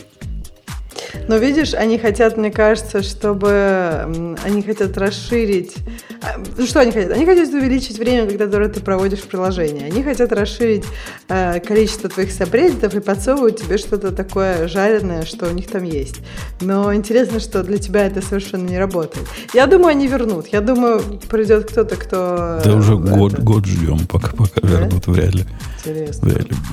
Бобук вернулся к нам? Готовое приложение возьми. Почему ты используешь все время какую-то ерунду вместо того, чтобы взять нормальное приложение? Так я взял приложение от Reddit, готовое, да. Его не, взял. Не, не, не. Упаси боже, нет. В смысле, нет. Ну, во-первых, возьми Нарвал. Нарвал, знаешь, что такое? Нет. Нарвхал, ну, как Нарвал пишется. Это такое самостоятельное приложение, которое совершенно другой опыт дает тебе в результате от использования Reddit. Оно, конечно, ориентировано на, ну, на мобильное, но так как у него есть планшетная версия, она чудесно открывается на десктопе. Так я, я для мобильного как раз и, и страдаю. Для... А, так на мобильном нарвал, нарвал. нарвал. Офигенно. Ну, так Reddit приложение, которое раньше было, как оно, Alien назывался, Alien чего-то, помнишь? Такое? Да, Alien так и называлось. Они да. же его купили и переделали под свое. И испортили. Они испортили. купили и испортили. Так Alien, Alien, Alien был прекрасный. Reddit поначалу приложение их родное тоже было нормальное. Но теперь они, они Твиттером пытаются быть. Вот, короче, теперь запоминай. Теперь есть два приложения. Одно называется Apollo. Apollo через double L. А, а второе называется Narwhal. А, оба они ничего. Я рекомендую Narwhal. Он натив, ну, нативный, без всяких вот этих эм, непонятно чего. И оно просто работает. Okay. Ровно так, как ты хочешь. Окей. Okay. А он с W, кстати. Narwhal. Нар, нар, нар, нарвал. Да, через, да. да. Понял, понял. Оставлю себе вкладочку, буду, будем знать. Они прям при, приятные, знаешь, тут, они примерно как, как Alien когда-то был, за исключением того, что Alien был очень сильно заточен под использование э, реддитов, которые с, с картинками. Знаешь, да, у него там специальный режим был. Смотреть реддиты в картинках. Да-да-да, и никогда не понимал и всегда отключал. Не, я с удовольствием смотрел. Там просто мы с тобой, наверное, на разные реддиты подписаны, на разные сабреддиты подписаны. Ну, даже если пойти в какой-то, какой-нибудь изобразительный, типа там Mac Keyboard, все равно я не люблю, когда вот эти картинки, картинки везде картинки. В этом же Reddit тоже есть такой режим, смотреть картинками. Да-да, они, собственно, это единственное то, что они перенесли из, э, из этого, из Apollo, или как он назывался-то, из, э, из Alien перенесли в, в, в свое приложение. Э, а к чему мы все это начали поминать, Ксюша? Не знаю, я пришел, когда вы про это уже разговаривали. У нас статья есть. Мы же тут обсуждаем э, изменения. Э, ты про Reddit начал, потому что я говорила, ну, то есть один из постулатов этой статьи это то, что из, боль от, от того, что ты остаешься статичным, она тоже, в общем, реальная. И мы с тобой говорили, что это, конечно, не всюду применимо. Я согласна, что есть приложения, есть сферы, которые мы не хотели бы, чтобы менялись. А они, собаки, все время меняются, и ты такой в поисках этой долбанной кнопки ненавидишь весь мир. Вообще, я разделяю твою боль. А дальше тут про то, что боль от технического долга, она тоже реальная тоже же есть, правильно? Если совсем ничего не менять, ну, если делать только конкретные фичи, технический долг накапливается. А, кстати, как вы шипите фиксы технического долга? Если вы только фичи черепикаете, то как вы э, ну, своим клиентам? Ну, в смысле, баги, баг-фиксы? Ну, да. Ну, а у нас ну, нет, или какие-то рефакторинги а у нас, небольшие. У нас нету багов. Нет, а рефакторинг? Ну вот, например, какая-то новая фича, что-то надо зарефакторить.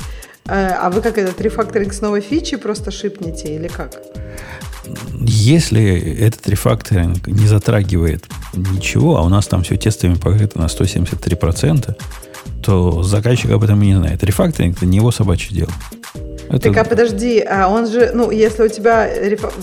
люди говорят, вот я хочу эту фичу А или фичу Б. Да, а говорят, хотим, тебя... хотим новый да. анализ, чтобы вы нам ага, вкатили, да, который вот это считает. Да. Ну. Ага. Мы... Ну и вы, а он у вас, э, ну вот этот новый анализ, он связан сначала вы зарефакторили, а потом сделали. То есть вы это все просто вместе им, правильно? Я не понимаю, почему рефакторить надо для нового анализа. Новый ну, а анализ будет новый, новый сервис. Ну, какие-то модели там зарефакторятся. Конечно, ну, да. ну то есть для них, то, что... Для них это прозрачно. То, что они, они это даже и проверить не могут. То есть как они mm. это проверят?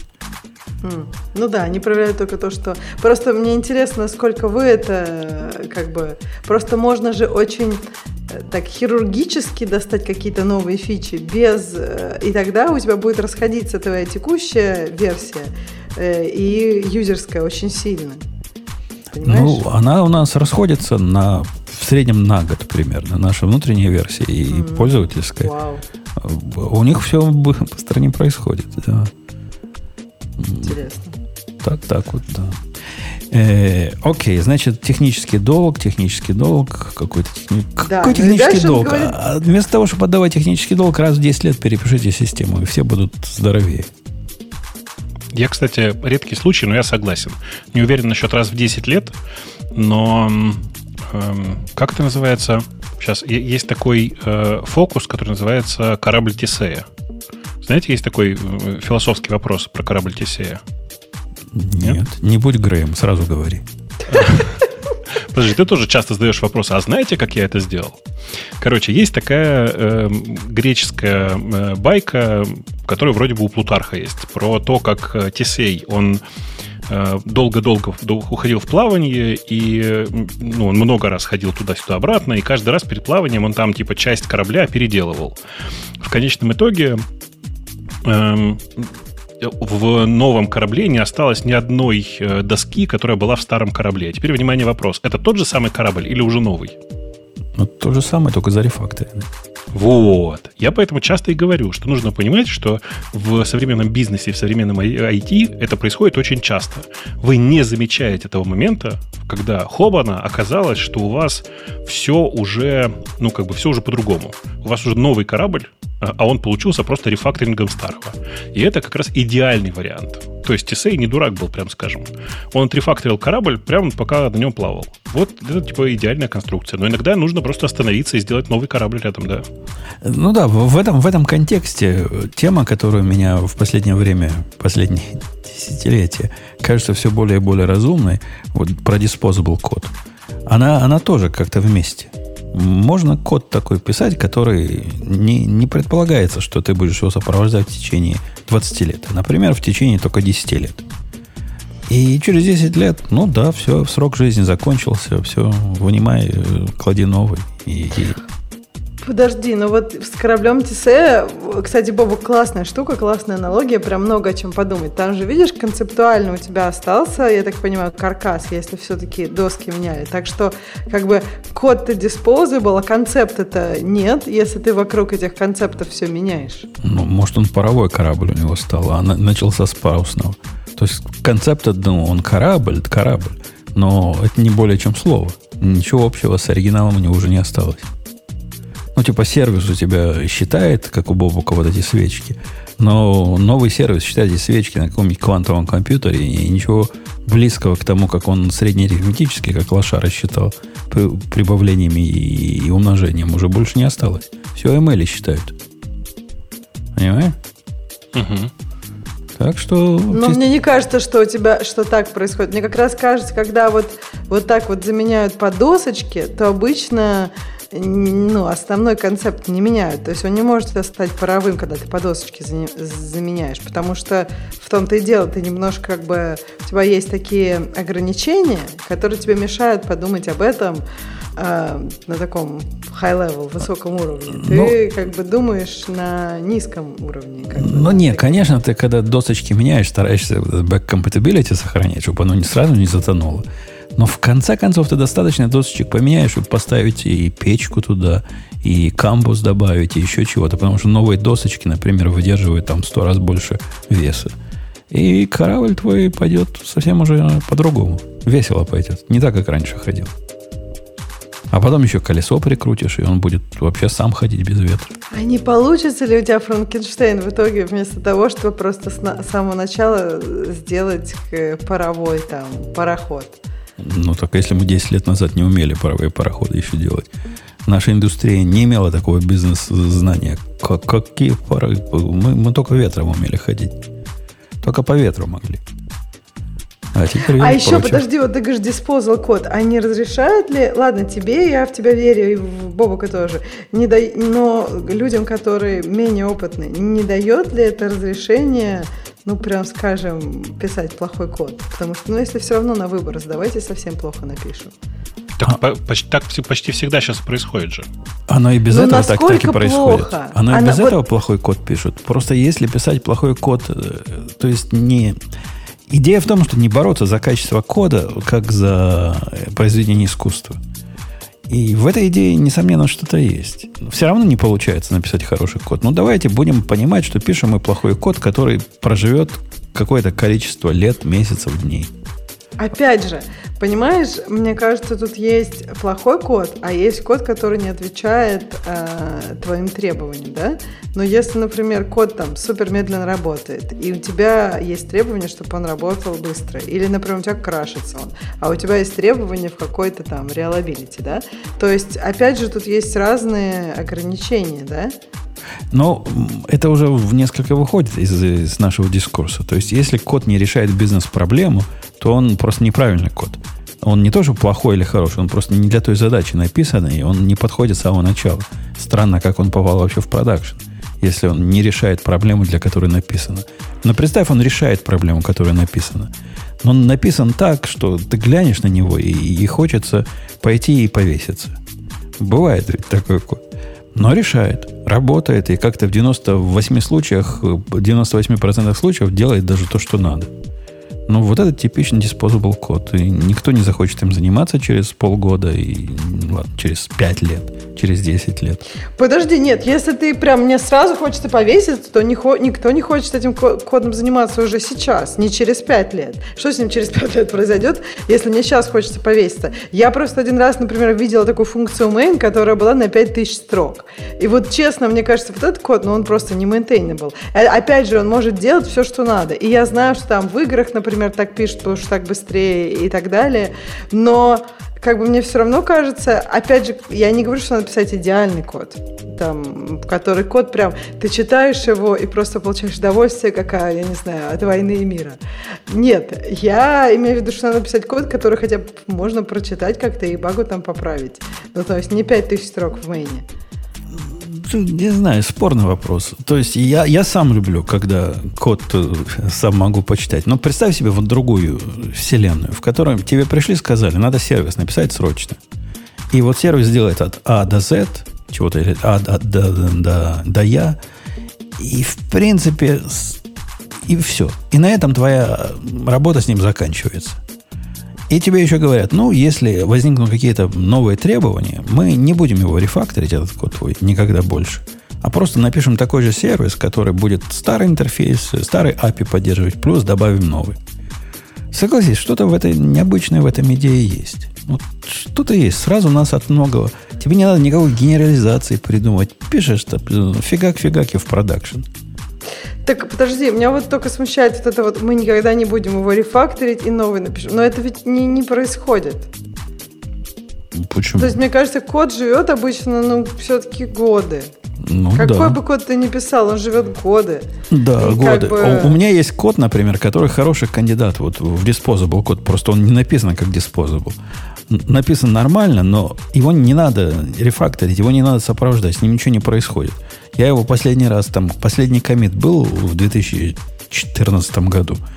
И ничего не надо с ним. Вот вообще никогда не понадобится ничего с ним делать.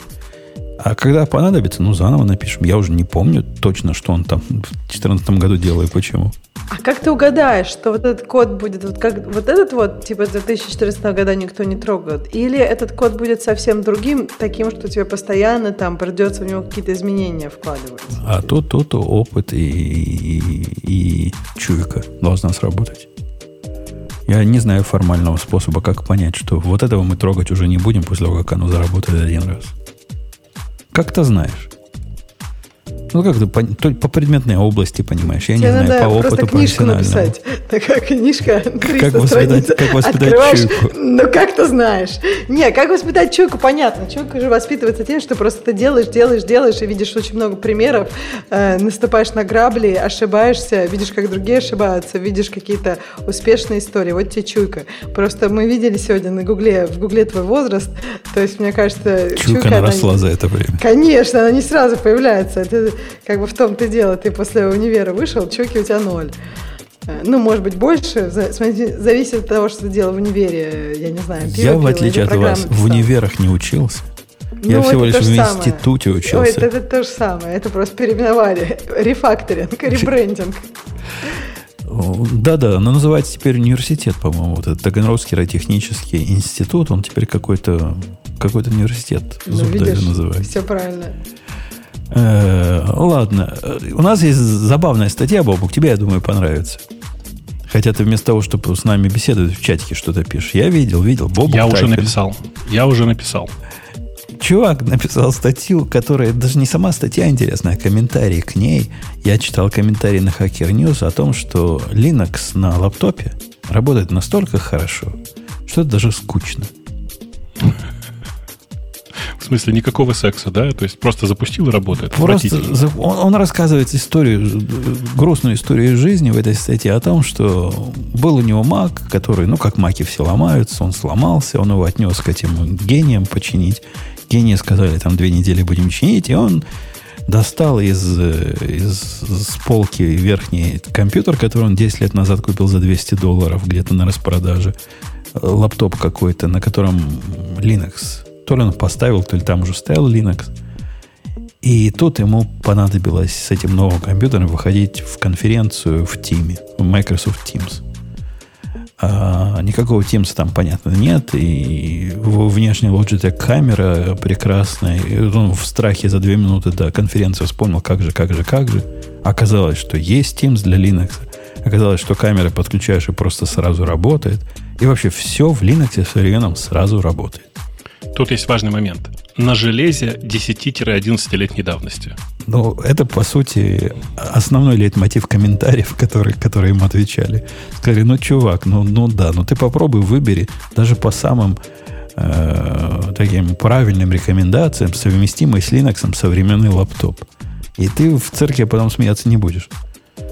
Не-не, ну все не настолько плохо, это, конечно, преувеличение большое. Конечно же, там все работает, все работает. Но питание только съедается в два раза быстрее, чем в винде. Э, Wi-Fi иногда ну, не работает и приходится его руками поднимать. Блюдо иногда с одним графика. одновременно может работать. Ну, это понятно, да. Графика иногда подлагивает, но ну, это ну, бывает такое, там, типа, нужно параметр для ядра указать при загрузке и все. Э, а если этот параметр указать, то батарея еще в два раза начинает меньше работать. Знаешь, да, про, про параметр 3D? Нет? Ты рассказывал? Там, короче, в современном, в, это, в интелловой нынешней графике есть такой параметр, который говорит не перерисовывать те части экрана, на которых ничего не изменилось. Вот он в линуксовых, с линуксовыми фер ферварями просто чудовищно глючит. Его можно выключить, но тогда постоянно перерисовывается весь экран, и, а, а экран это, ну, там, типа, наверное, 60% от э, э, батареи. Ну, в смысле того, что съедает батарею. Ну, ты понял. Короче, в результате, э, в принципе-то оно как бы работает, но называть это работой я бы не стал. Вот. А в остальном все работает. Ну да, вот а, а, люди поэтому и сходятся. Ну, действительно, включаешь, оно типа работает, если ты, конечно, достаточно хитер, чтобы на современном компьютере его запустить. Linux вообще. Запустил, работает, пока, пока, пока что-то пошло не так. А что-то пошло не так направо и налево. И, и я, кстати, пытался свой принтер подключить к, к Linux. У меня есть HP-шный принтер новый. Старый у меня подключился вообще с полпинка. Ну, и он был 2010 года какого-то. Он прекрасно работал со временным Linux. Новый, я и заколебался. Ну, думаю, да нафиг. Не, не настолько мне хочется печатать из Linux. В конце концов. И, и вот так у них везде. И так у них все. Эм, да, к сожалению, пока вот сейчас все так. Но э, ничего не мешает тебе при этом покупать э, те железки, которые уже проверено нормально тянут Linux. Такие есть. Просто идешь, типа, как обычно, гуглишь, находишь те железки, которые уже проверено, что они нормально работают, э, и покупаешь его. Это обычно не самое, не самое топовое железо, не самое красивое, не самое тонкое, не самое легкое. Но, типа, ну да, ты идешь на, как называется, System 76, да, называется. Э, вот эти ребята, которые линуксовые э, компьютеры прям продают. Но оно само, то железо, само по себе ладно. Но ты знаешь, какую рекомендацию я нашел, когда пытался понять, как же мой принтер все-таки заставить с Linux дружить? Как? А надо купить вот эту коробочку, которая изнутри, как он называется, LPT, как этот демон называется, который для печати у них был? ЛПТ? ЛПТ или ТП. Ну, вот Нет, этот. подожди, как он? Кубс, короче. Он. Ну, Кубс. который кубс умеет, да. Вот надо такую коробочку к моему принтеру, который замечательный wireless, но в нем, да, в нем можно и проводом подключить. Подключить проводом и через эту коробочку его подключить к своему раутеру, и вот тогда оно будет работать. Да не, я не верю. Я уверен, что там можно потрахаться и все настроить. Ну, я занимался этим часа, наверное, два, и мне надоело. Ты слабак просто. Оно, оно что-то печатало, но не то, что я хотел от Вообще-то, в принципе, ты, ты мог его подключить просто как, как э, этот самый, как он называется, э, го- госкрипт э, драйвер, и все, и печатать просто так. А вот эта двухсторонняя печать, вот эти все фишки. Ой, ну, так, ну что, ты не можешь бумагу перевернуть, что ли? Все Ну, работает. т- Что ты пристал? для извращенцев. Я понимаю. Поэтому я лучше с этим принтером в маке посижу, и, и нормально будет. Может, старый работал, потому что он был простой, как дверь. С одной стороны печатал, тут бумагу засунул, там, там бумагу вынул, и все, и все напечатано. Я вот по-прежнему хочу, реально хочу купить себе этот сам фреймворковый ноутбук, э, просто для того, чтобы поддержать чуваков, которые это все делают. Потому что они, на самом деле, молодцы. Они изобрели некоторую... Помнишь, да, про фреймворк мы несколько раз говорили? Мне, мне вообще концепция, мы порвем все себе на флаг, но для того, чтобы все детали были взаимоменяемые и компьютер был обслуживаемым, мне оно кажется каким-то самообманом. Гиков для гиков. Ну так, э, а мы с тобой кто, прости? Ну, совсем узкое. Знаешь, даже из гиков, из этих 7% гиков, от них 7% этим интересуются.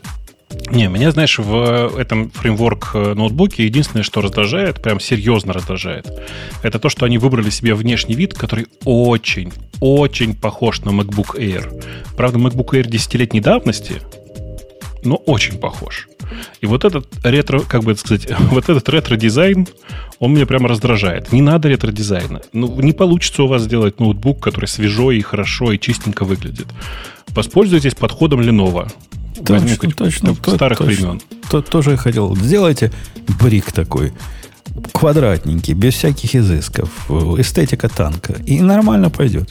Ровно так. И Осо- я с особенно удовольствием особенно, доплачу. да. особенно в Украине хорошо сейчас пойдет. Слушай, не, не в Украине нужно, чтобы он был не с эстетикой танка, а еще и с башни от танка. Вот это будет идеально просто. Точно, точно. Э, Короче, Это я- все еще будет ноутбук. Это все еще будет ноутбук, и, м, возможно, он будет поводом для дополнительной мобилизации. Ну, потому что это же мобильное устройство, в конце концов. Э, И, ну, как бы, понятно, если в Украину поставляют такие ноутбуки, значит, у них мобилизация, значит, и в России должна быть дополнительная мобилизация. Ну, в общем, какую-то логику здесь можно придумать.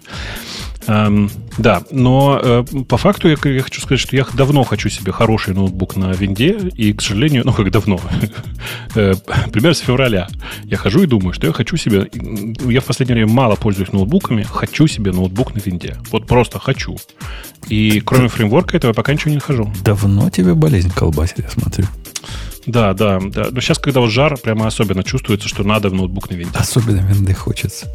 Мгм, мгм. А я, я Особенно, как они сейчас переделали вот эти с, с доком, который посередине внизу. Вообще прям. А я как лошара сижу дни считаю, пока мои два дисплея придут, и пока Mac Studio мой придет. Сейчас тебя опять распознает как днище таю. Так и распознают. Они потихонечку, постоянно... Вот такой Apple трюк. Типа, они говорят, мы вам не можем доставить... Поначалу сказали, не можем доставить э, ваш Mac Studio там в максимальной конфигурации 128 гигабайт, терабайты какие-то дикие всего, и, и вообще самый, самый их Max или Pro, я не помню, как называется вот этот, что у них, Ультра. Ну, короче, супер-дупер. Э, До 30 октября. А дисплеи обещали доставить до 20 сентября. И примерно раз в неделю они присылают апдейт. И говорят, «О, поздравляем, дорогой товарищ Путон. Ваши строки сдвинулись. Слушай, а давай с тобой как-нибудь договоримся, ты возьмешь меня на работу, я за ваш счет куплю себе все вот это и сразу же уволюсь. Годно. А думаешь, не заставят вернуть? Забудут? Вообще Ну, у нас обычно забывают, да. Т- Ну, Вот я про это и говорю, конечно. есть. Потом, видишь, пересылка из Украины, знаешь, как дорог- какая дорогая будет? Да, Вот этот комплектик стоит, по-моему, 17 тысяч долларов, который я заказал себе. Че, неужели будет доставка дорогая по сравнению с этим? Я не знаю. Знаешь, всегда можно отмазаться. Дело в том, что у нас DHL не работает, и USPS тоже. То есть надо будет курьерами на бомбардировщиках доставлять? Ну, не обязательно на бомбардировщиках, можно просто танками, да. Да, это будет долго и... Верну в обмен на танки. Вот так. Будут компьютеры на танках. М-м-м. Один, одна из причин, по которой он говорит, сейчас все стало хорошо, это то, что все на нашу радость, весь софт теперь-то в браузере. А браузер, он и, и даже в Linux браузер, но с этим спорить трудно. Хотя я бы посмотрел, как бы мы CleanFit поднимали в браузере на Linux. А я думаю, что он работает с коробки. Что-то мужики сомневаются. Особенно я вот в следующий как, раз попробую. Как я ставлю CleanFit, который идет через Sound Source, который раутится Ну, там через... такого просто нет. Там софта такого просто нет. Он, да, будет, будет с этим, с этим будет тяжеловатенько. Э-э- ладно, браузер это хорошо, действительно, это, это сильно, сильно все упрощает. И он Вообще, утверждает, что э, Linux делает из старого э, Гуана Мамонта совершенно современные, мощные и быстрые компьютеры. Вот он берет ThinkPad 2011 года, и такая машинка получилась, что просто Mac нервно курит в сторонке. Слушай, а ты знаешь э, серию вот этих э, мемов, когда, э, ну, как бы на первом стрипе человек приходит на работу, ему говорят там типа, э, не знаю, кого вы знаете, каких, какой у вас любимый персонаж в, э, в книгах э, Толкина? Э, чувак спрашивает, в книгах кого? Ни слова больше, вы приняты. Кадр двигается назад, наверху написано типа студия Amazon, знаешь, да? Ага. Э, вот это мой любимый стрип из этой серии в последнее время. Посмотри, пожалуйста. Я, кстати, смотрел вот этого амазоновское вот это шоу. Ты знаешь, да, да о котором я да, говорю? Да. Ну, про, про, про, про ну, все шутка-то, мне кажется, про это же и есть, да? Да-да, и мне реально зашло. То есть прямо конкрет, конкретное такое дорогой сериал получился. Так вот Он заходит то, что... всем, кто да, не знает, кто не знаком не с лором. Да. Так, а что в этом плохого, с другой стороны, я вот подумала? То есть э, это как-то в интернетах, э, ну, воспринимается плохо, а вот объективно плохо. Но я вот подумала, ну вот, ну, сделали хороший сериал люди. Почему он должен быть такой, как ожидается? Не, там дело не в этом. Эм, блин, как объяснить-то тебе? Представь себе, что чуваки решили сделать сериал э, основанный на реальных событиях про радиот. Но только там вообще все по-другому, все ведущие вообще совсем ведут себя по-другому, вообще ничего общего не связано, и общее только название радиот. Ну, если сделают хорошо, красиво, качественно. Да, я тоже за, я только за. То есть, как бы, мне кажется, продукт важнее э, соответствия реальности. Тут ну, есть важный вопрос. Зачем было тогда называть его радиот, если там вообще ничего общего? Ну, подожди, Назови там, его по-другому. Ну, там же наверняка есть какие-то герои или еще что-то. Да, геро... есть, герои, второго, назвали, пла... герои да. второго, второго плана, э, мужчину-транссексуала зовут Ксенкс. Да, я, и она шутит наверное... тупые, и она, и она шутит тупые анекдоты, но несмотря на это является важнейшей частью нашего шоу. И всех перебивает. Точно. Подожди, да, но это вообще-то вот это вот последняя была реальность. Ну, а, нет, я понимаю, да, что ты смешал реальность, но я просто подумала, э, не знаю, но они же, наверное, купили права на это все. То есть я думаю, Конечно, так вот вопрос, заплатили. зачем? А зачем? Ну, наверное, они хотели немножко хайпа. Им было бы сложнее. То есть они честно заплатили деньги, кому надо, э, за хайп. Ну, как бы все, все Понимаешь, надо. они не могли заплатить кому надо. Потому что кто надо уже умер. Ну, понятно. Ну, я не знаю, там же, наверное, есть кто-то... Наследником. Да, да наследником. По цепочке да. наследования пошло. Конечно. Да, да. Ну, смотри, ну, в отличие, вот если взять вот этот сериал и сравнить его, например, с, с новой «Игрой престолов», то это просто ну, две большие разницы. Но «Игра престолов» же унылейшее говнище получилось. Да нет, «Игра престолов», как он называется? Как он называется? Новый, Что-то там сериал. про драконов. Да-да-да. Но не унылое, не? Нет, оно совершенно на уровне, на уровне э, лучших серий последнего сезона.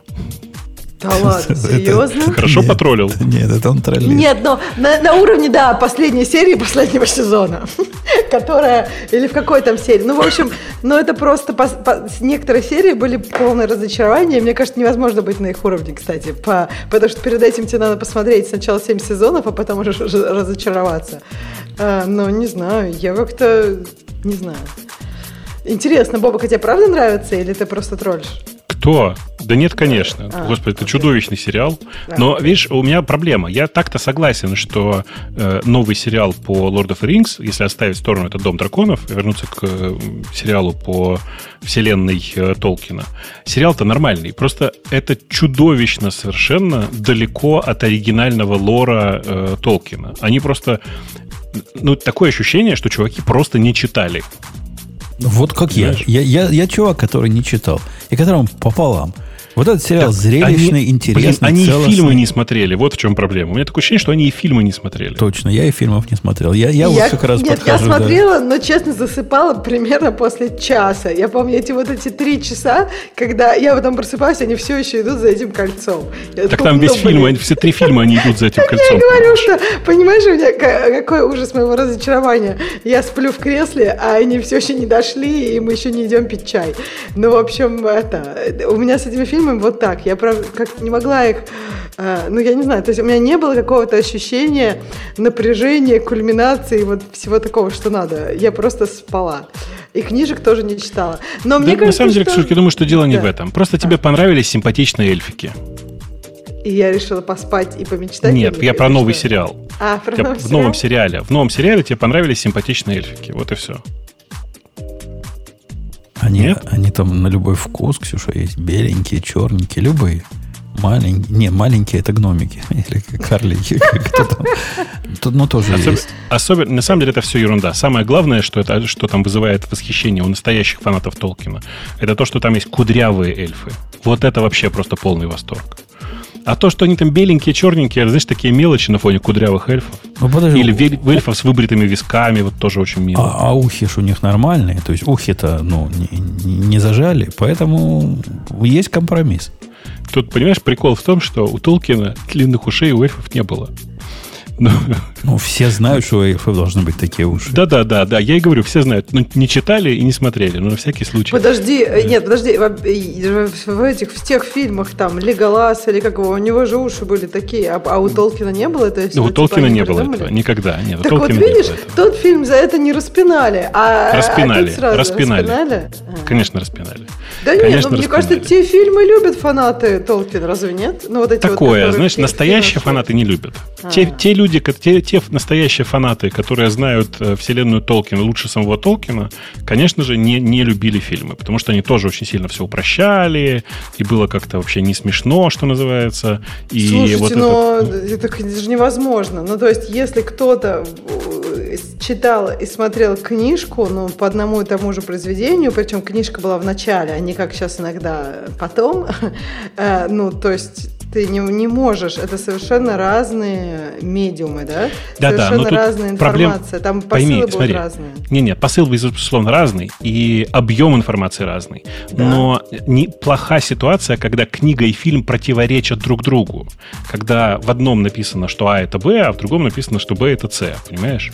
То есть, типа, э, там местами возникает... Понимаешь, это вопрос, Непротиворечивую, мой да, конструкцию сейчас описал?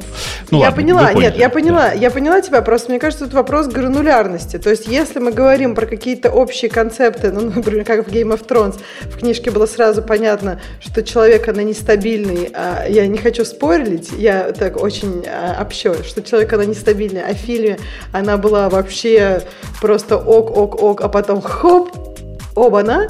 Ну, то есть вот тут, да, есть какие-то прям сильные противоречия. Когда у тебя, например, я не знаю, э, вот тут уши были вытянуты, а тут уши, а тут вообще не уши. И как бы, ну, Не-не, я не знаю, смотри, тут э, в чем- вещи в чем- в чем могут быть разница? важные, могут быть нет. Смотри, вот они бывают э, важные, но все, каждая деталь важна. У Толкина не упоминаются острые уши. Поэтому, в принципе, у меня нет претензий А. к ушам эльфов в, в фильме. Ага. Но, э, но у Толкина упоминается, что эль, у эльфов у всех прямые волосы. И поэтому возникает вопрос, какого черта они кудрявые. А для инклюзивности. Так понятно. Э, так же, как э, есть традиционная история, э, Толкин, он нигде не рассказывает о том, где у гном, какие, какие у гномов женщины. Ну, Толкин же вообще создавал глубоко христианский миф, а там же как бы темы взаимоотношений полов практически не существует. Поэтому где у гномов женщины, ну, это ну, традиционная толкинистская история. Никто не знает, где у гномов женщины. Вероятно, на самом деле, женщины... Это как-то интересно. Ты сказал христианский мир, и в христианском мире не существует отношения полов? Да. Но и вот если ты подумаешь на секундочку, в, э, в Новом Ветхом Завете, там, ага. в смысле, в Ветхом Завете есть э, какие-то ага, намеки есть. на секс, ага. а в Новом практически нет. Там, Подожди, по сути... отношения полов это же не только про секс. Ну, не, не, ну, отношения полов это в, в смысле... Эм, что-то отличное от глубоких романтичных отношений. То есть в... Э, Ты имеешь в виду именно физический аспект? Сейчас. Ну, я имею в виду что-то большее, чем просто э, любоваться друг с другом э, э звездами под луной. А, звездочками, да. Ну, окей, ну вот. ладно. Ага. И там как бы этого практически нет. Оно все обойдено как только, как только можно. Поэтому если вы... Ну, и просто это у Толкина это всегда было. У него действительно там прям, прям всегда это было. А в как бы, ну, в фильмах, в фильме там местами это проскальзывает, мне кажется, избыточно. Непонятно зачем. Э, и, ну, там, типа, есть много вокруг всего этого. Но главный вопрос про то, где, где гномии женщины, он давно мучает фанатов э, Толкина, хотя у Толкина в письмах в некоторых фильмах, в некоторых, в некоторых письмах утверждается, что на самом-то деле женщины...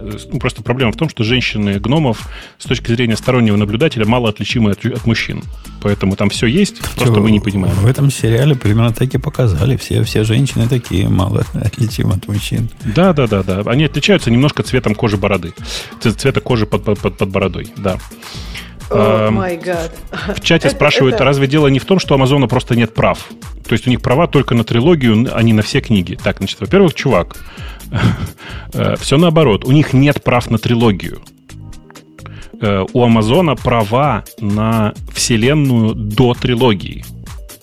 Но дело-то не в этом. Дело в том, что ты не можешь, э, ну, грубо говоря, ты не должен, по идее, если уж ты хочешь вписаться во Вселенную, создавать противоречия в ней. Ты не должен подавать, э, как, давать ту информацию, которая противоречит тому, что уже написано в книгах или снято в фильмах. Так создается целостная картина. Они на нее просто наплевали. Ну, как бы наплевали и наплевали, но нужно понимать, что когда ты плюешь на это, то фанаты начинают плевать на тебя сверху. Теперь, внимание, это называется возврат. Так же, как фанаты Linux плюют на самом деле сверху на все проблемы, которые у них существуют. Я напомню, как мы вырулили на эту тему. Я там в чат кинул чудесную картинку, вот эту с приемом на работу, где на первом стрипе пустой баллон, на котором ничего не написано, на втором стрипе, на третьем ничего не написано, а потом все это двигается наружу, и сверху на, э, над местом, куда нанимают человека, написано Pulse Audio. Э, потому что это вечная проблема. Я не знаю, как у вас, у меня с Pulse Audio, с Pulse Audio всегда была такая проблема. Как ни крути, все время звука нет. В Linux, в смысле. Э, но эм, как бы у фанатов э, Linux свое мнение по этому поводу, у настоящих фанатов, и они утверждают, что у них все работает.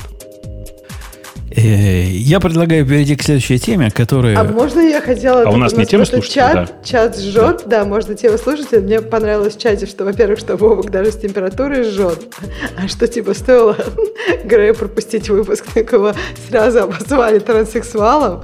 Ну, трансгендером. Кажется, трансгендером, не надо путать. Хорошо, на Грею, да. А еще мне тут рассказали, что э, такое очень спорное отношение к фильмам стало причиной разрыва э, сына Толкина со своим сыном. Я не знаю, что значит причина разрыва сына с сыном. Горшки но... побили. Два, два поколения.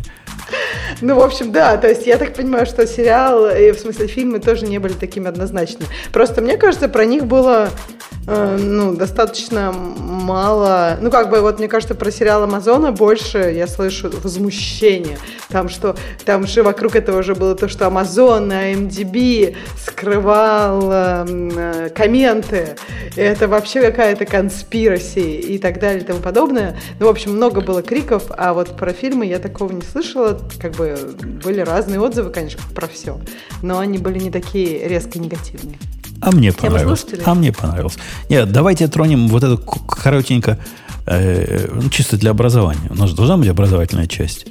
Я попал, тоже не помню, кем наведен, на вот этот сайт, который называется «Алгоритмы», который «The Algorithms». Вот так и пишется.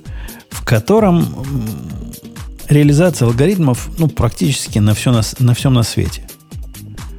То бишь, любой язык придумайте, и, и будет вам. Например, я смотрю на Binary Search, который у него в топах.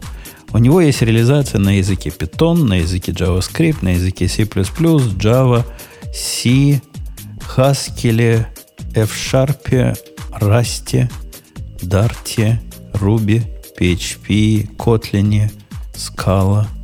Где Go? Swift, э, MATLAB, Julia, Lua и C-Sharp.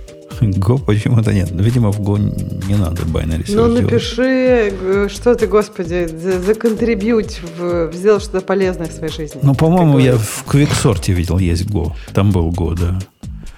В общем, там дофига языков и больше на, на все случаи жизни.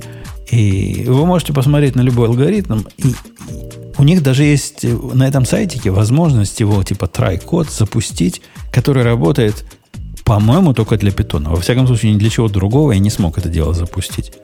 Я несколько алгоритмов пробовал, которые гошные у них есть запускать, ни, никак. Не Слабаки. Выходит, не выходит. Вот сейчас Rust возьму для quicksort try this code, что получается. Реди говорит, ну, run. Ага, говорит, э, no such file directory. Окей. Line 4 говорит binary, no such file directory. Ну, в общем, не, не, включаешь, не работает. Не все он умеет запускать. Но, тем не менее, любопытно. Алгоритмов там действительно не, не так, чтобы уж совсем много, но любой, который вы можете вот так сходу представить, если вы чего-то про алгоритмы знаете, там будет. И они реализованы не, ну, прямо сказать, не, не оптимальным самым образом. Они не, не, не для оптимальности там придуманы. Но, тем не менее, как любопытно. Если вам хочется погуглить какой-то алгоритм, вот можно прямо сюда зайти и поглядеть, так, подожди, когда есть. ты гуглишь, обычно ну, легко же найти имплементации на разных языках. Как-то у меня не было с этим никогда проблем, а последний раз я это все делала лет, наверное, 8 назад. Очень много искал алгоритмов, когда я готовилась к собеседованию. Ну, например, у тебя хочется какой-нибудь там, не знаю, что-нибудь, что-нибудь конкретное. Какой-нибудь mm. узнать, как же сделать генератор на, на Go. Ты пойдешь посмотришь, а вот так делать. Mm. Нифига не поняла. Но ты знаешь, как на питоне, да, оно должно работать. Тут же посмотришь, mm. а вот на питоне, а, вот что вы имели в виду. Mm-hmm. Вот оно оказывается как. Mm-hmm. Да. Что-то, что-то в этой идее есть. Так я имею в виду, что тут как бы только тебе нравится, что они все собраны вместе. Просто, насколько я помню, что это обычно, э, ну, пишешь алгоритм и язык, и ты находишь какую-нибудь статью, когда у кого-то там, не знаю, э, это уже реализовано, как-нибудь, не знаю, Red Black 3, C++, mm. и потом находишь, когда кто-нибудь это ну, там объясняет в своем блоге. К сожалению, а тут тебе нравится, что вместе. К сожалению, в последнее время, то ли из-за того, что Google стал совершенно отстойным, даже для программистов, mm-hmm. то ли еще для чего-то. Я, я разочаровался в результатах поиска на ну, вот что? такие специальные вопросы. Оно, оно мне дает... Э, обычно, когда я что-то программистское ищу, там даже хочу, хочу посмотреть экзампл, там, как делается чего-то, чего-то. Первым делом какая-то статья на медиуме вылазит, которая примерно про это, никакого экзампла там нет, и какой-то там разведение каши, белой каши по столу. А потом какие-то странные китайские ссылки, которые ведут черт знает на что. И, и вообще про другие языки, хотя я Голанг сказал, вот использовать. Слушай, ну вот я написала, вот там на, в твоей статье, в, на твоем сервисе не было binary search на Go, да? Вот я написала binary search, Golang, и вот прям дофига ссылок. И Конечно, везде... потому что binary search каждый ну. студент пишет, а что-нибудь ну, вот такое более, более Так тонкое. а там же и нет ничего, ничего такого тонкого на этом сервисе, или есть? Ну, что там такое Тут потоньше? много. Зайди, например, Language Go, тут алгоритмов много некоторые... Тут, тут О, Белман Форд. Это тоже каждый студент пишет, между прочим. Мне кажется, мы писали. Ну вот, я дам ссылочку, допустим, на список гошных алгоритмов, которые тут приведены. И тут их много. Тут разные есть. Разные. Ну, может, что-то полезное для себя и найти. Ну, реализация CompSort на э, ARM64 ассемблеры. Хорошо. Мне нравится это Dynamic Programming. И там все только на питоне. Слушай, ну Dynamic Programming на питоне я тебе и так найду. Вот серьезно, Dynamic Programming почему-то только на питоне обычно. Ну, в общем, не знаю. Мне кажется, что как бы у них тут не все, неплохо так все, конечно, организовано, но это скорее такая не знаю, по мне так это просто э, такой оверлей над Гуглом. Вообще есть... не понимаю. Там половина в цифровой обработке изображений, половина всего, большая часть всего на питоне. Да, у них что-то везде все на питоне. Я думаю, это просто кто-то для себя к интервью готовился, на питоне писал и решил такой сделать сервис. Ты, да, чувак просто на питоне пишет, я думаю. Да, да, я тоже так думаю. Слушай, Убудун, вообще, мне кажется, иметь такой неплохой репозиторий, где будет куча всяких алгоритмов и на всех языках сразу, мне кажется, неплохая идея. Так что давай, добавляй все на Go, вот в Dynamic Programming вообще нет ничего на Go. Так что вперед. Это прям, мне кажется, очень веселая тема. Там а у вас нет какого-то вот этого, ну, э, типа The Algorithms по Python, нет вот это все? Че? Ну, а вы же знаете, что вот этот сайт, э, который algorithms.com, он uh э, из репозитория построен? Из, по-моему, из нескольких репозиториев. Да? Ну да, у них есть просто такая, такой прям корневой, как, как это, корневой пользователь, который называется The Algorithms. Вот. И все, и вперед. И там, типа, они все просто отдельно выложены. Это гораздо это более если... удобно, чем сайтом пользоваться. Да. Ну, если честно, я на GitHub прям находила кучу всяких там. Есть просто репозиторий алгоритмов. То есть, опять же, я не знаю, может, тебе потом не с Гугла надо начинать иногда, а с э, GitHub. Или на Гугле просто пишешь сайт github.com. Я просто, я просто не очень понимаю, зачем вообще это все нужно по-честному-то. Не знаю, может, он потом к собеседованию готовится. Я вот так подумала. Если честно, когда мне люди про алгоритмы говорят, это первая мысль, потому что в остальном ты обычно, ну, решаешь свою проблему быстро и забываешь. То есть прям такой репозиторий алгоритмов тебе, мне кажется, в этом случае Просто репозиторий алгоритмов давно не нужен. Ты в Copilot да. открываешь, пишешь э, там типа Quick Binary Search э, в комментариях. Дальше начинаешь писать функцию, она тебе дописывает ее всю целиком. Кстати, я подумала, на, на это, на, прикольно на собеседовании, да, ты такой приходишь, тебе такой, напишите-ка, пожалуйста, ты такой, хоп, Copilot, и Copilot все написал. А меня Copilot и прямо конкретно подвел, даже не меня, а Вольфрам Альфу подвел. Мне, мне надо, было, надо было функцию там э, какого-то там сегмоида перевернутого, с какой-то стипнес, с каким-то inflection point. Вот это все. Я, я написал Copilot. Ну, причем я, я хотел ее явно сделать, там, ну, посчитать руками. Там же Е в какой-то степени, вы помните, да, как сигмоиды. Ну, думаю, сейчас Copilot-то вот это должен написать. Он мне что-то такое написал, прямо он такое похожее. Я это взял, думаю, ага, пойду отнесу Вольфрам Альфу. Поднес. И что вы думаете? Сломал Вольфрам Альфу, говорит, не в силах. Не в силах я понять, что вот это от меня хотите. Хотя все правильно сделал. Там from, x from, там, там с нуля там, до, до, до 1.0, все дал. Не. То, что Copilot придумал, он не смог визуализировать. Так что Copilot не всегда понимает. Даже такие общие алгоритмы, как, как правильно это сделать. Имейте в виду. А Вольфрам прям красавцы. Они, мне они нравится, мне что у тебя этот один э, подвел другого. Copilot подвел Под, Альфу. Подвел, или да. Просто как бы они уже сами, есть какая-то уже отдельная жизнь, которая и они там свои отношения. В следующий раз другой подведет другого, чтобы неповадно было. Точно. И чтобы неповадно нам было тут сидеть до завтрашнего дня, как Бобук предупреждал, три часа, мы темы наших слушателей откроем. Откроем, откроем, где они открываются. А там а там прямо пердуха, да? Надо не обновлен недавно, а лучшее выбрать. Зачем нам обновлен недавно? Э, Rust в ядре Linux 6.1. На самом деле это обман, в том смысле, что его там прямо сейчас нет. Э, но Linux на очередной конференции заявил, что, возможно, в следующий мажорный релиз ядра войдет э, поддержка Rust. Э, и глядя на мои текущие эксперименты вокруг Rust а, я склонен считать, что это неплохая идея.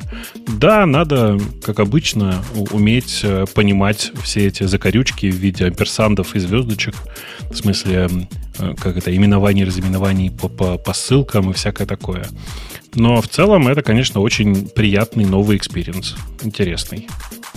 А, вроде говоря, там целых два модуля уже в состоянии готовности вот-вот должны. Да, да, но это как бы, знаешь, такое полу, полумера какая-то. То есть, на самом деле, тут все ждут, пока м, первые модули на Rust будут внесены в ядро и выйдут в релиз, для того, чтобы много работы перевести на Rust. Потому что, ну, на Rust писать объективно проще часто.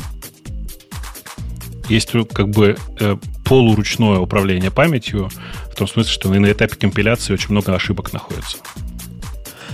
Окей. Про ваших тут я почитал, Бобок, про 3.11, следующая тема, которая на 25% быстрее, но не это мой глаз зацепило. Mm-hmm. А то, что обещают поддержку Томла прямо из коробки. Ну да. Ну, вот это, по-моему, о питоне все говорит. То есть, а если, в чем проблема с Томлом? Если в STDLib тебе вставляют такую экзотику, как поддержка Томла, или, например, Ямла, или, не знаю, HC, как он называется, HC, HSL, как вот этот от Хаши Корпа называется, на H, короче, то что-то у вас в консерватории пошло не Подожди, так. Ты, ты понимаешь, что ты как странные вещи говоришь? То есть, э, типа, поддержка Ямла тебе кажется нормальной, Не-не-не. Да? Я, я поддержку Ямла в STDLib считаю такой же глупостью, как поддержку Томла. Окей, okay. значит, в Linux, в Linux, говорю, в Python есть поддержка конфиг файлов. Toml э, – это новая конфигурация, новые, короче, э, как-то это замена ini файлом. Не конфиг файлов, а ini файлов. Вот что, что я хотел сказать. Toml, Toml это замена старым ini файлом, причем есть причина, почему. Она, кстати, неправильно написано у нас в новости. В 3.11 э, там действительно будет на 25% быстрее, но поддержка Toml, она уже есть, начиная с версии 3.10. Просто она была только на read, а теперь она Toml может, может и писать. Для чего она нужна? Дело в том, что некоторые новые спецификации вокруг Python, в частности, вокруг э, там экосистемы сборки и всякое такое, они основываются на том, что конфиг будет лежать в Toml так же, как и у Rust. Ну, типа Rust и Python, они и тот и другой для своих конфигов собираются использовать Toml. Поэтому, собственно, его и принесли. Звучит все равно бредово. Ну вот я, знаешь... я, я себе представляю, как в Go, например. В Go завезут поддержку Томла в stdlib. М-м-м. Я бы сказал, вы там охренели, что ли? И, так, а в питоне у вас нормально. А что там в Go у вас конфигурировать, прошу прощения? Ну, как? У вас там нет ничего. У вас там все удобство на улицу. Примерно то же самое, что у вас конфигурировать. Ты, то есть сам Going конфигурировать. У нас есть целых три или даже четыре переменных окружения. Вот ими я конфигурирую. Ну, видишь, переменное окружение. Э, я же говорю, у вас удобство просто на улице. У вас как бы все в отдельных тулзах. А, и поэтому ты думаешь, что это нормально. Но типа вот представь себе, у тебя э, возникла вдруг необходимость что бы тебе такой пример? В качестве примера, короче, конфигурации для настроек сборки. В чем э, ты будешь? Не надо никаких конфигураций для настройки сборки. Передаешь флажочками все, что надо сконфигурировать. И все. Какие еще ну, настройки? Ну, эм, понимаешь, с этой точки зрения, это как сказать, что зачем вам нужны какие-то конфиг-файлы, вы же можете просто все в питоновские файлы класть. Можем. И некоторые так и делают но э, есть, ну, как бы мнение такое интересное о том, что использовать сам по себе язык, э, который ты разрабатываешь, для конфигурирования плохая практика, потому что ты позволяешь в конфиге сделать слишком многое. Так я, я, я с тобой согласен. Я с тобой согласен, что конфигурировать хорошо бы, допустим, чем-то. Ну, тому, не тому, чем-то. Но я категорически не понимаю идеи, почему поддержка вот этого парсера, декодинга, маршалинга, анмаршалинга Томла должна быть частью питона. Ну, подожди, ну, давай, ты, ты сейчас просто, мне кажется, ты меня просто обманываешь. Ну, э, у вас же энкодинг JSON тоже это часть, э, ну, как бы, системы. Да, но это никак не связано ни с конфигурацией, это связано с тем, что наш стек предоставляет как бы end-to-end для разработки типичных веб-приложений э, facility. Вот этот ну. JSON туда-сюда для, э, для интернета надо гонять. Если а бы для он line? Если а для command line? А для command line он представит библиотеку flags. Flags. Ну, Никаких так, конфигураций на миллион форматов нам не надо. Хочешь YAML, бери YAML пакет. Хочешь TOML, бери TOML пакет. Не состелибное собачье дело вот это все включать. Слушай, э, это просто разные подходы. Ты просто почему-то думаешь, что JSON это нормально, а все остальное это ненормально. А то, что у тебя по непонятной мне причине внутри Golang лежит э, поддержка э, не до ямла, ну, потому что JSON это же под множество ямла, ты же знаешь. Мне непонятно зачем. Для чего это было сделано? Давайте тогда уж все оттуда вынесем. Я с тобой согласен с этим подходом, мне он нравится. Давайте все лишнее уберем. На мой взгляд, тогда нужно отсекать и поддержку JSON тоже. Но поддержку JSON они, как я говорю, впендюрили не для того, чтобы конфигурировать JSON. Конечно, можно и так делать. А потому что они пытались быть языком, который вот он готов для написания веб-сервисов. И в этом смысле поддержка JSON типа нужна. Хотя я, кстати, не против того, чтобы убрать поддержку JSON из std либо Она мне тоже не кажется там по месту. Ну, и, короче, я твой подход понимаю, да, нужно выкинуть все. Я прям с тобой согласен. Я на самом деле точно так же офигеваю и не понимаю, зачем люди всерьез внутри Голанга тащат слишком большое количество всего. Зачем тебе нет HTTP в Голанге, скажи? И, потому что почему это... он не может быть, почему он не может быть декомпозирован и выложен как отдельная библиотека? Ну, он как бы и так, он стандартная библиотека. Почему он не внешняя библиотека, ты имеешь в виду? Да, я про это и спрашиваю. Почему потому он не он, внешняя библиотека? Потому что он стандартная библиотека. Go включает набор как бы по, по концепции минимально достаточных и необходимых вещей. Для ну, той области, для, для которой, чего? Для той для области, чего? для которой он задумывался. А задумывался он написание веб-сервисов, э, микросервисов и прочих сервисов в экосистеме То есть для всего, всего остального его использовать не надо? Для всего понимаю? остального его использовать э, надо больше, чем SCD-lib. Ну, короче, я этой логики не понимаю. Мне кажется, что она, ну, как бы сам, самообман, самообман такой сам по себе. И люди совершенно зря тащат за собой э, системные библиотеки. Причем прелесть системных библиотек в том, что они обычно не меняются. Но э, это же одновременно и проблема, потому что вообще-то, в принципе, они должны меняться. Когда в HTTP будет поддержка HTTP 3, скажи, пожалуйста. Я, не, я, я за твой пафос полностью согласен. Мне кажется, многие вещи, которые есть в системе, в стандартной библиотеке, должны быть интерфейсами, а не реализациями. И то, что оно не так, оно, конечно, кусает. Ну, например, вся, вся эта история с логерами, которые друг с другом несовместимы, и с тем, что логер таки есть в stdlib у которого нет никакого интерфейса. И нет никаких попыток стандартизировать, как же мы хотим логировать в Go, при том, что мы все остальное пытаемся выстроить. А, ну да, есть, есть там нам тоже куда расти. Но поддержка Томла в питоне как бы не является ответом на наши проблемы. Ну, что там следующее? В питоне найдена гигантская 15-летняя брешь, отравленная сотни тысяч проектов – которые tar-файлы туда-сюда гоняют. Я, честно говоря, не смотрел на эту э, уязвимость, честно скажу. Э, но это не гигантская 15-летняя брешь, а, короче, это проблема, связанная с использованием tar-файл экстракта и нужно понимать, что в среднестатистический питоновый э, скрипт, даже использующий э, сторонние библиотеки, вообще в принципе не работает с tar-файлами. Поэтому э, пафос э, надписи «гигантская 15-летняя брешь» вызывает у меня некоторую, ну, оторопь, я бы так сказал. То бишь, для того, чтобы эту уязвимость э, увидеть на практике, твой питоновский проект должен tar-архивы открывать. Должен да? обработать обраб... специально подготовленный тобой tar-файл, да. Ага. Ну, бывает такое. Люди от, иногда открывают tar-файлы. Изредка. Не то чтобы гигантское, но... Яндекс.ру больше нет, рассказывает нам слушатель. И, и что, нету, да? Реально, все закрыли. Закрыли лавку, пошли по домам. Да, да. Я попытался открыть эту статью на RIA.ru. У меня кто-то его отрубает. Видимо, да не, у меня нормально открылось. У меня нормально открылось. Я думаю, это мой пайхол где-то считает. Да там на самом деле все сильно проще. Яндекс.ру теперь ведет редиректом на zen.ru, который а... принадлежит ВКонтакту. Окей. А в чем цимис? Яндекс-то он Яндекс-то. А почему он на, на Дзен должен вести? Ну, потому что Яндекс продал свою главную страницу вместе с Дзеном и новостями, э, и оно теперь ведет на, на Дзен.ру, который принадлежит ВКонтакте. Не, меня тут, знаешь, что удивило почему-то? Я ожидала, что вот, ну, там написано, что теперь будет поиск на Яру.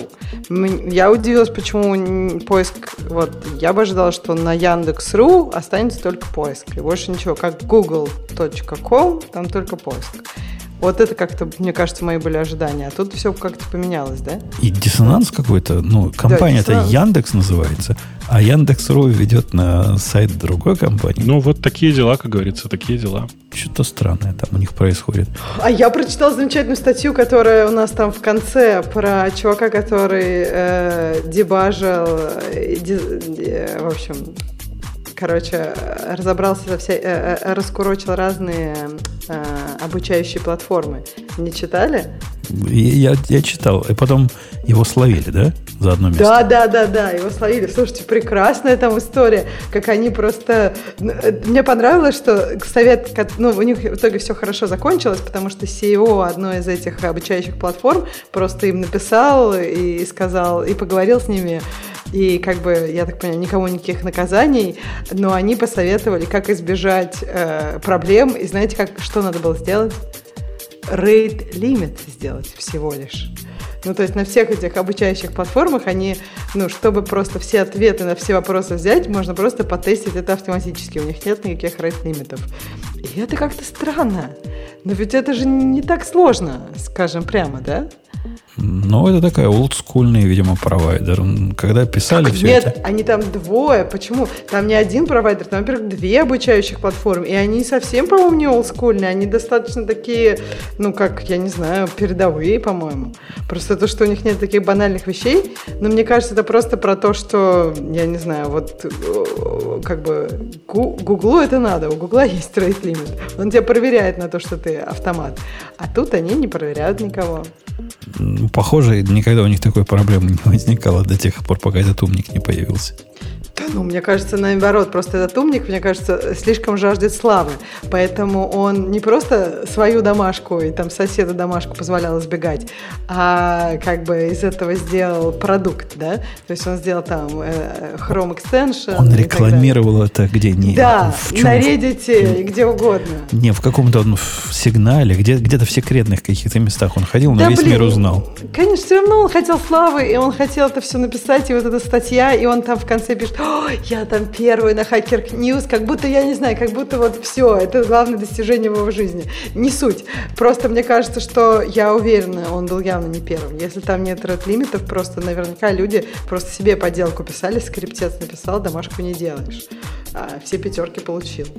Удобно же. Особенно, когда ты... У меня, это... у меня в эту сторону тоже было в свои учебные годы поползновение. Но не такое, мы тогда хакать Нечего было хакать. На бумажке выдавали домашнее задание.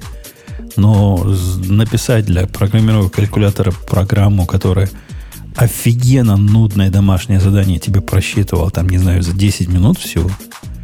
У меня очередь стояла из двух общак к двери, и, и как-то желание славы быстро померкло после того, как я понял, как много работы вот это для всех людей – ну, для а себя же писал. Как, Надо было как, вводить а. для всех людей. Они приносили мне бумажки с этими входными данными. Я их как дурак в свой любимый калькулятор вводил. Потом мы вместе ждали, потом они радостно уходили с ответами.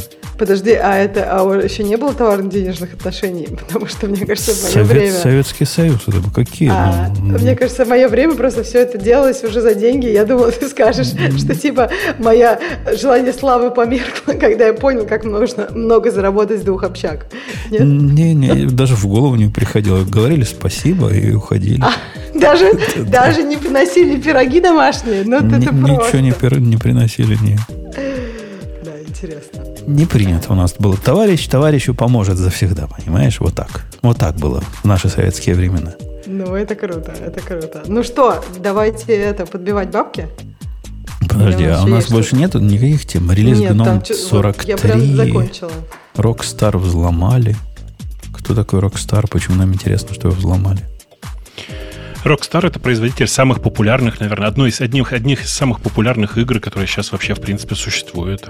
Эм, ну, как? Ты, ты в GTA не играл никогда? А, нет, ты, наверное, не играл. В GTA это... Я играла в GTA. Я играла Вот. в GTA. Прикинь, даже Ксюша играла в GTA, а ты нет. Не, я знаю, что там надо каких-то проституток Пиццу бить. развозить. Ну, разные воспоминания GTA. Ты, у тебя одно, у меня другое. Или это не там проституток мочат? Ты, Бобок, скажи, чтобы я не позорился больше. Ну, мне кажется, там можно было. Можно. Но бить там точно всех можно. Можно и это. как бы, и, по-моему, там были личности легкого поведения. Это называется древнейшая профессия. Не надо их вот так э, позорить. Я не Ладно. позорила.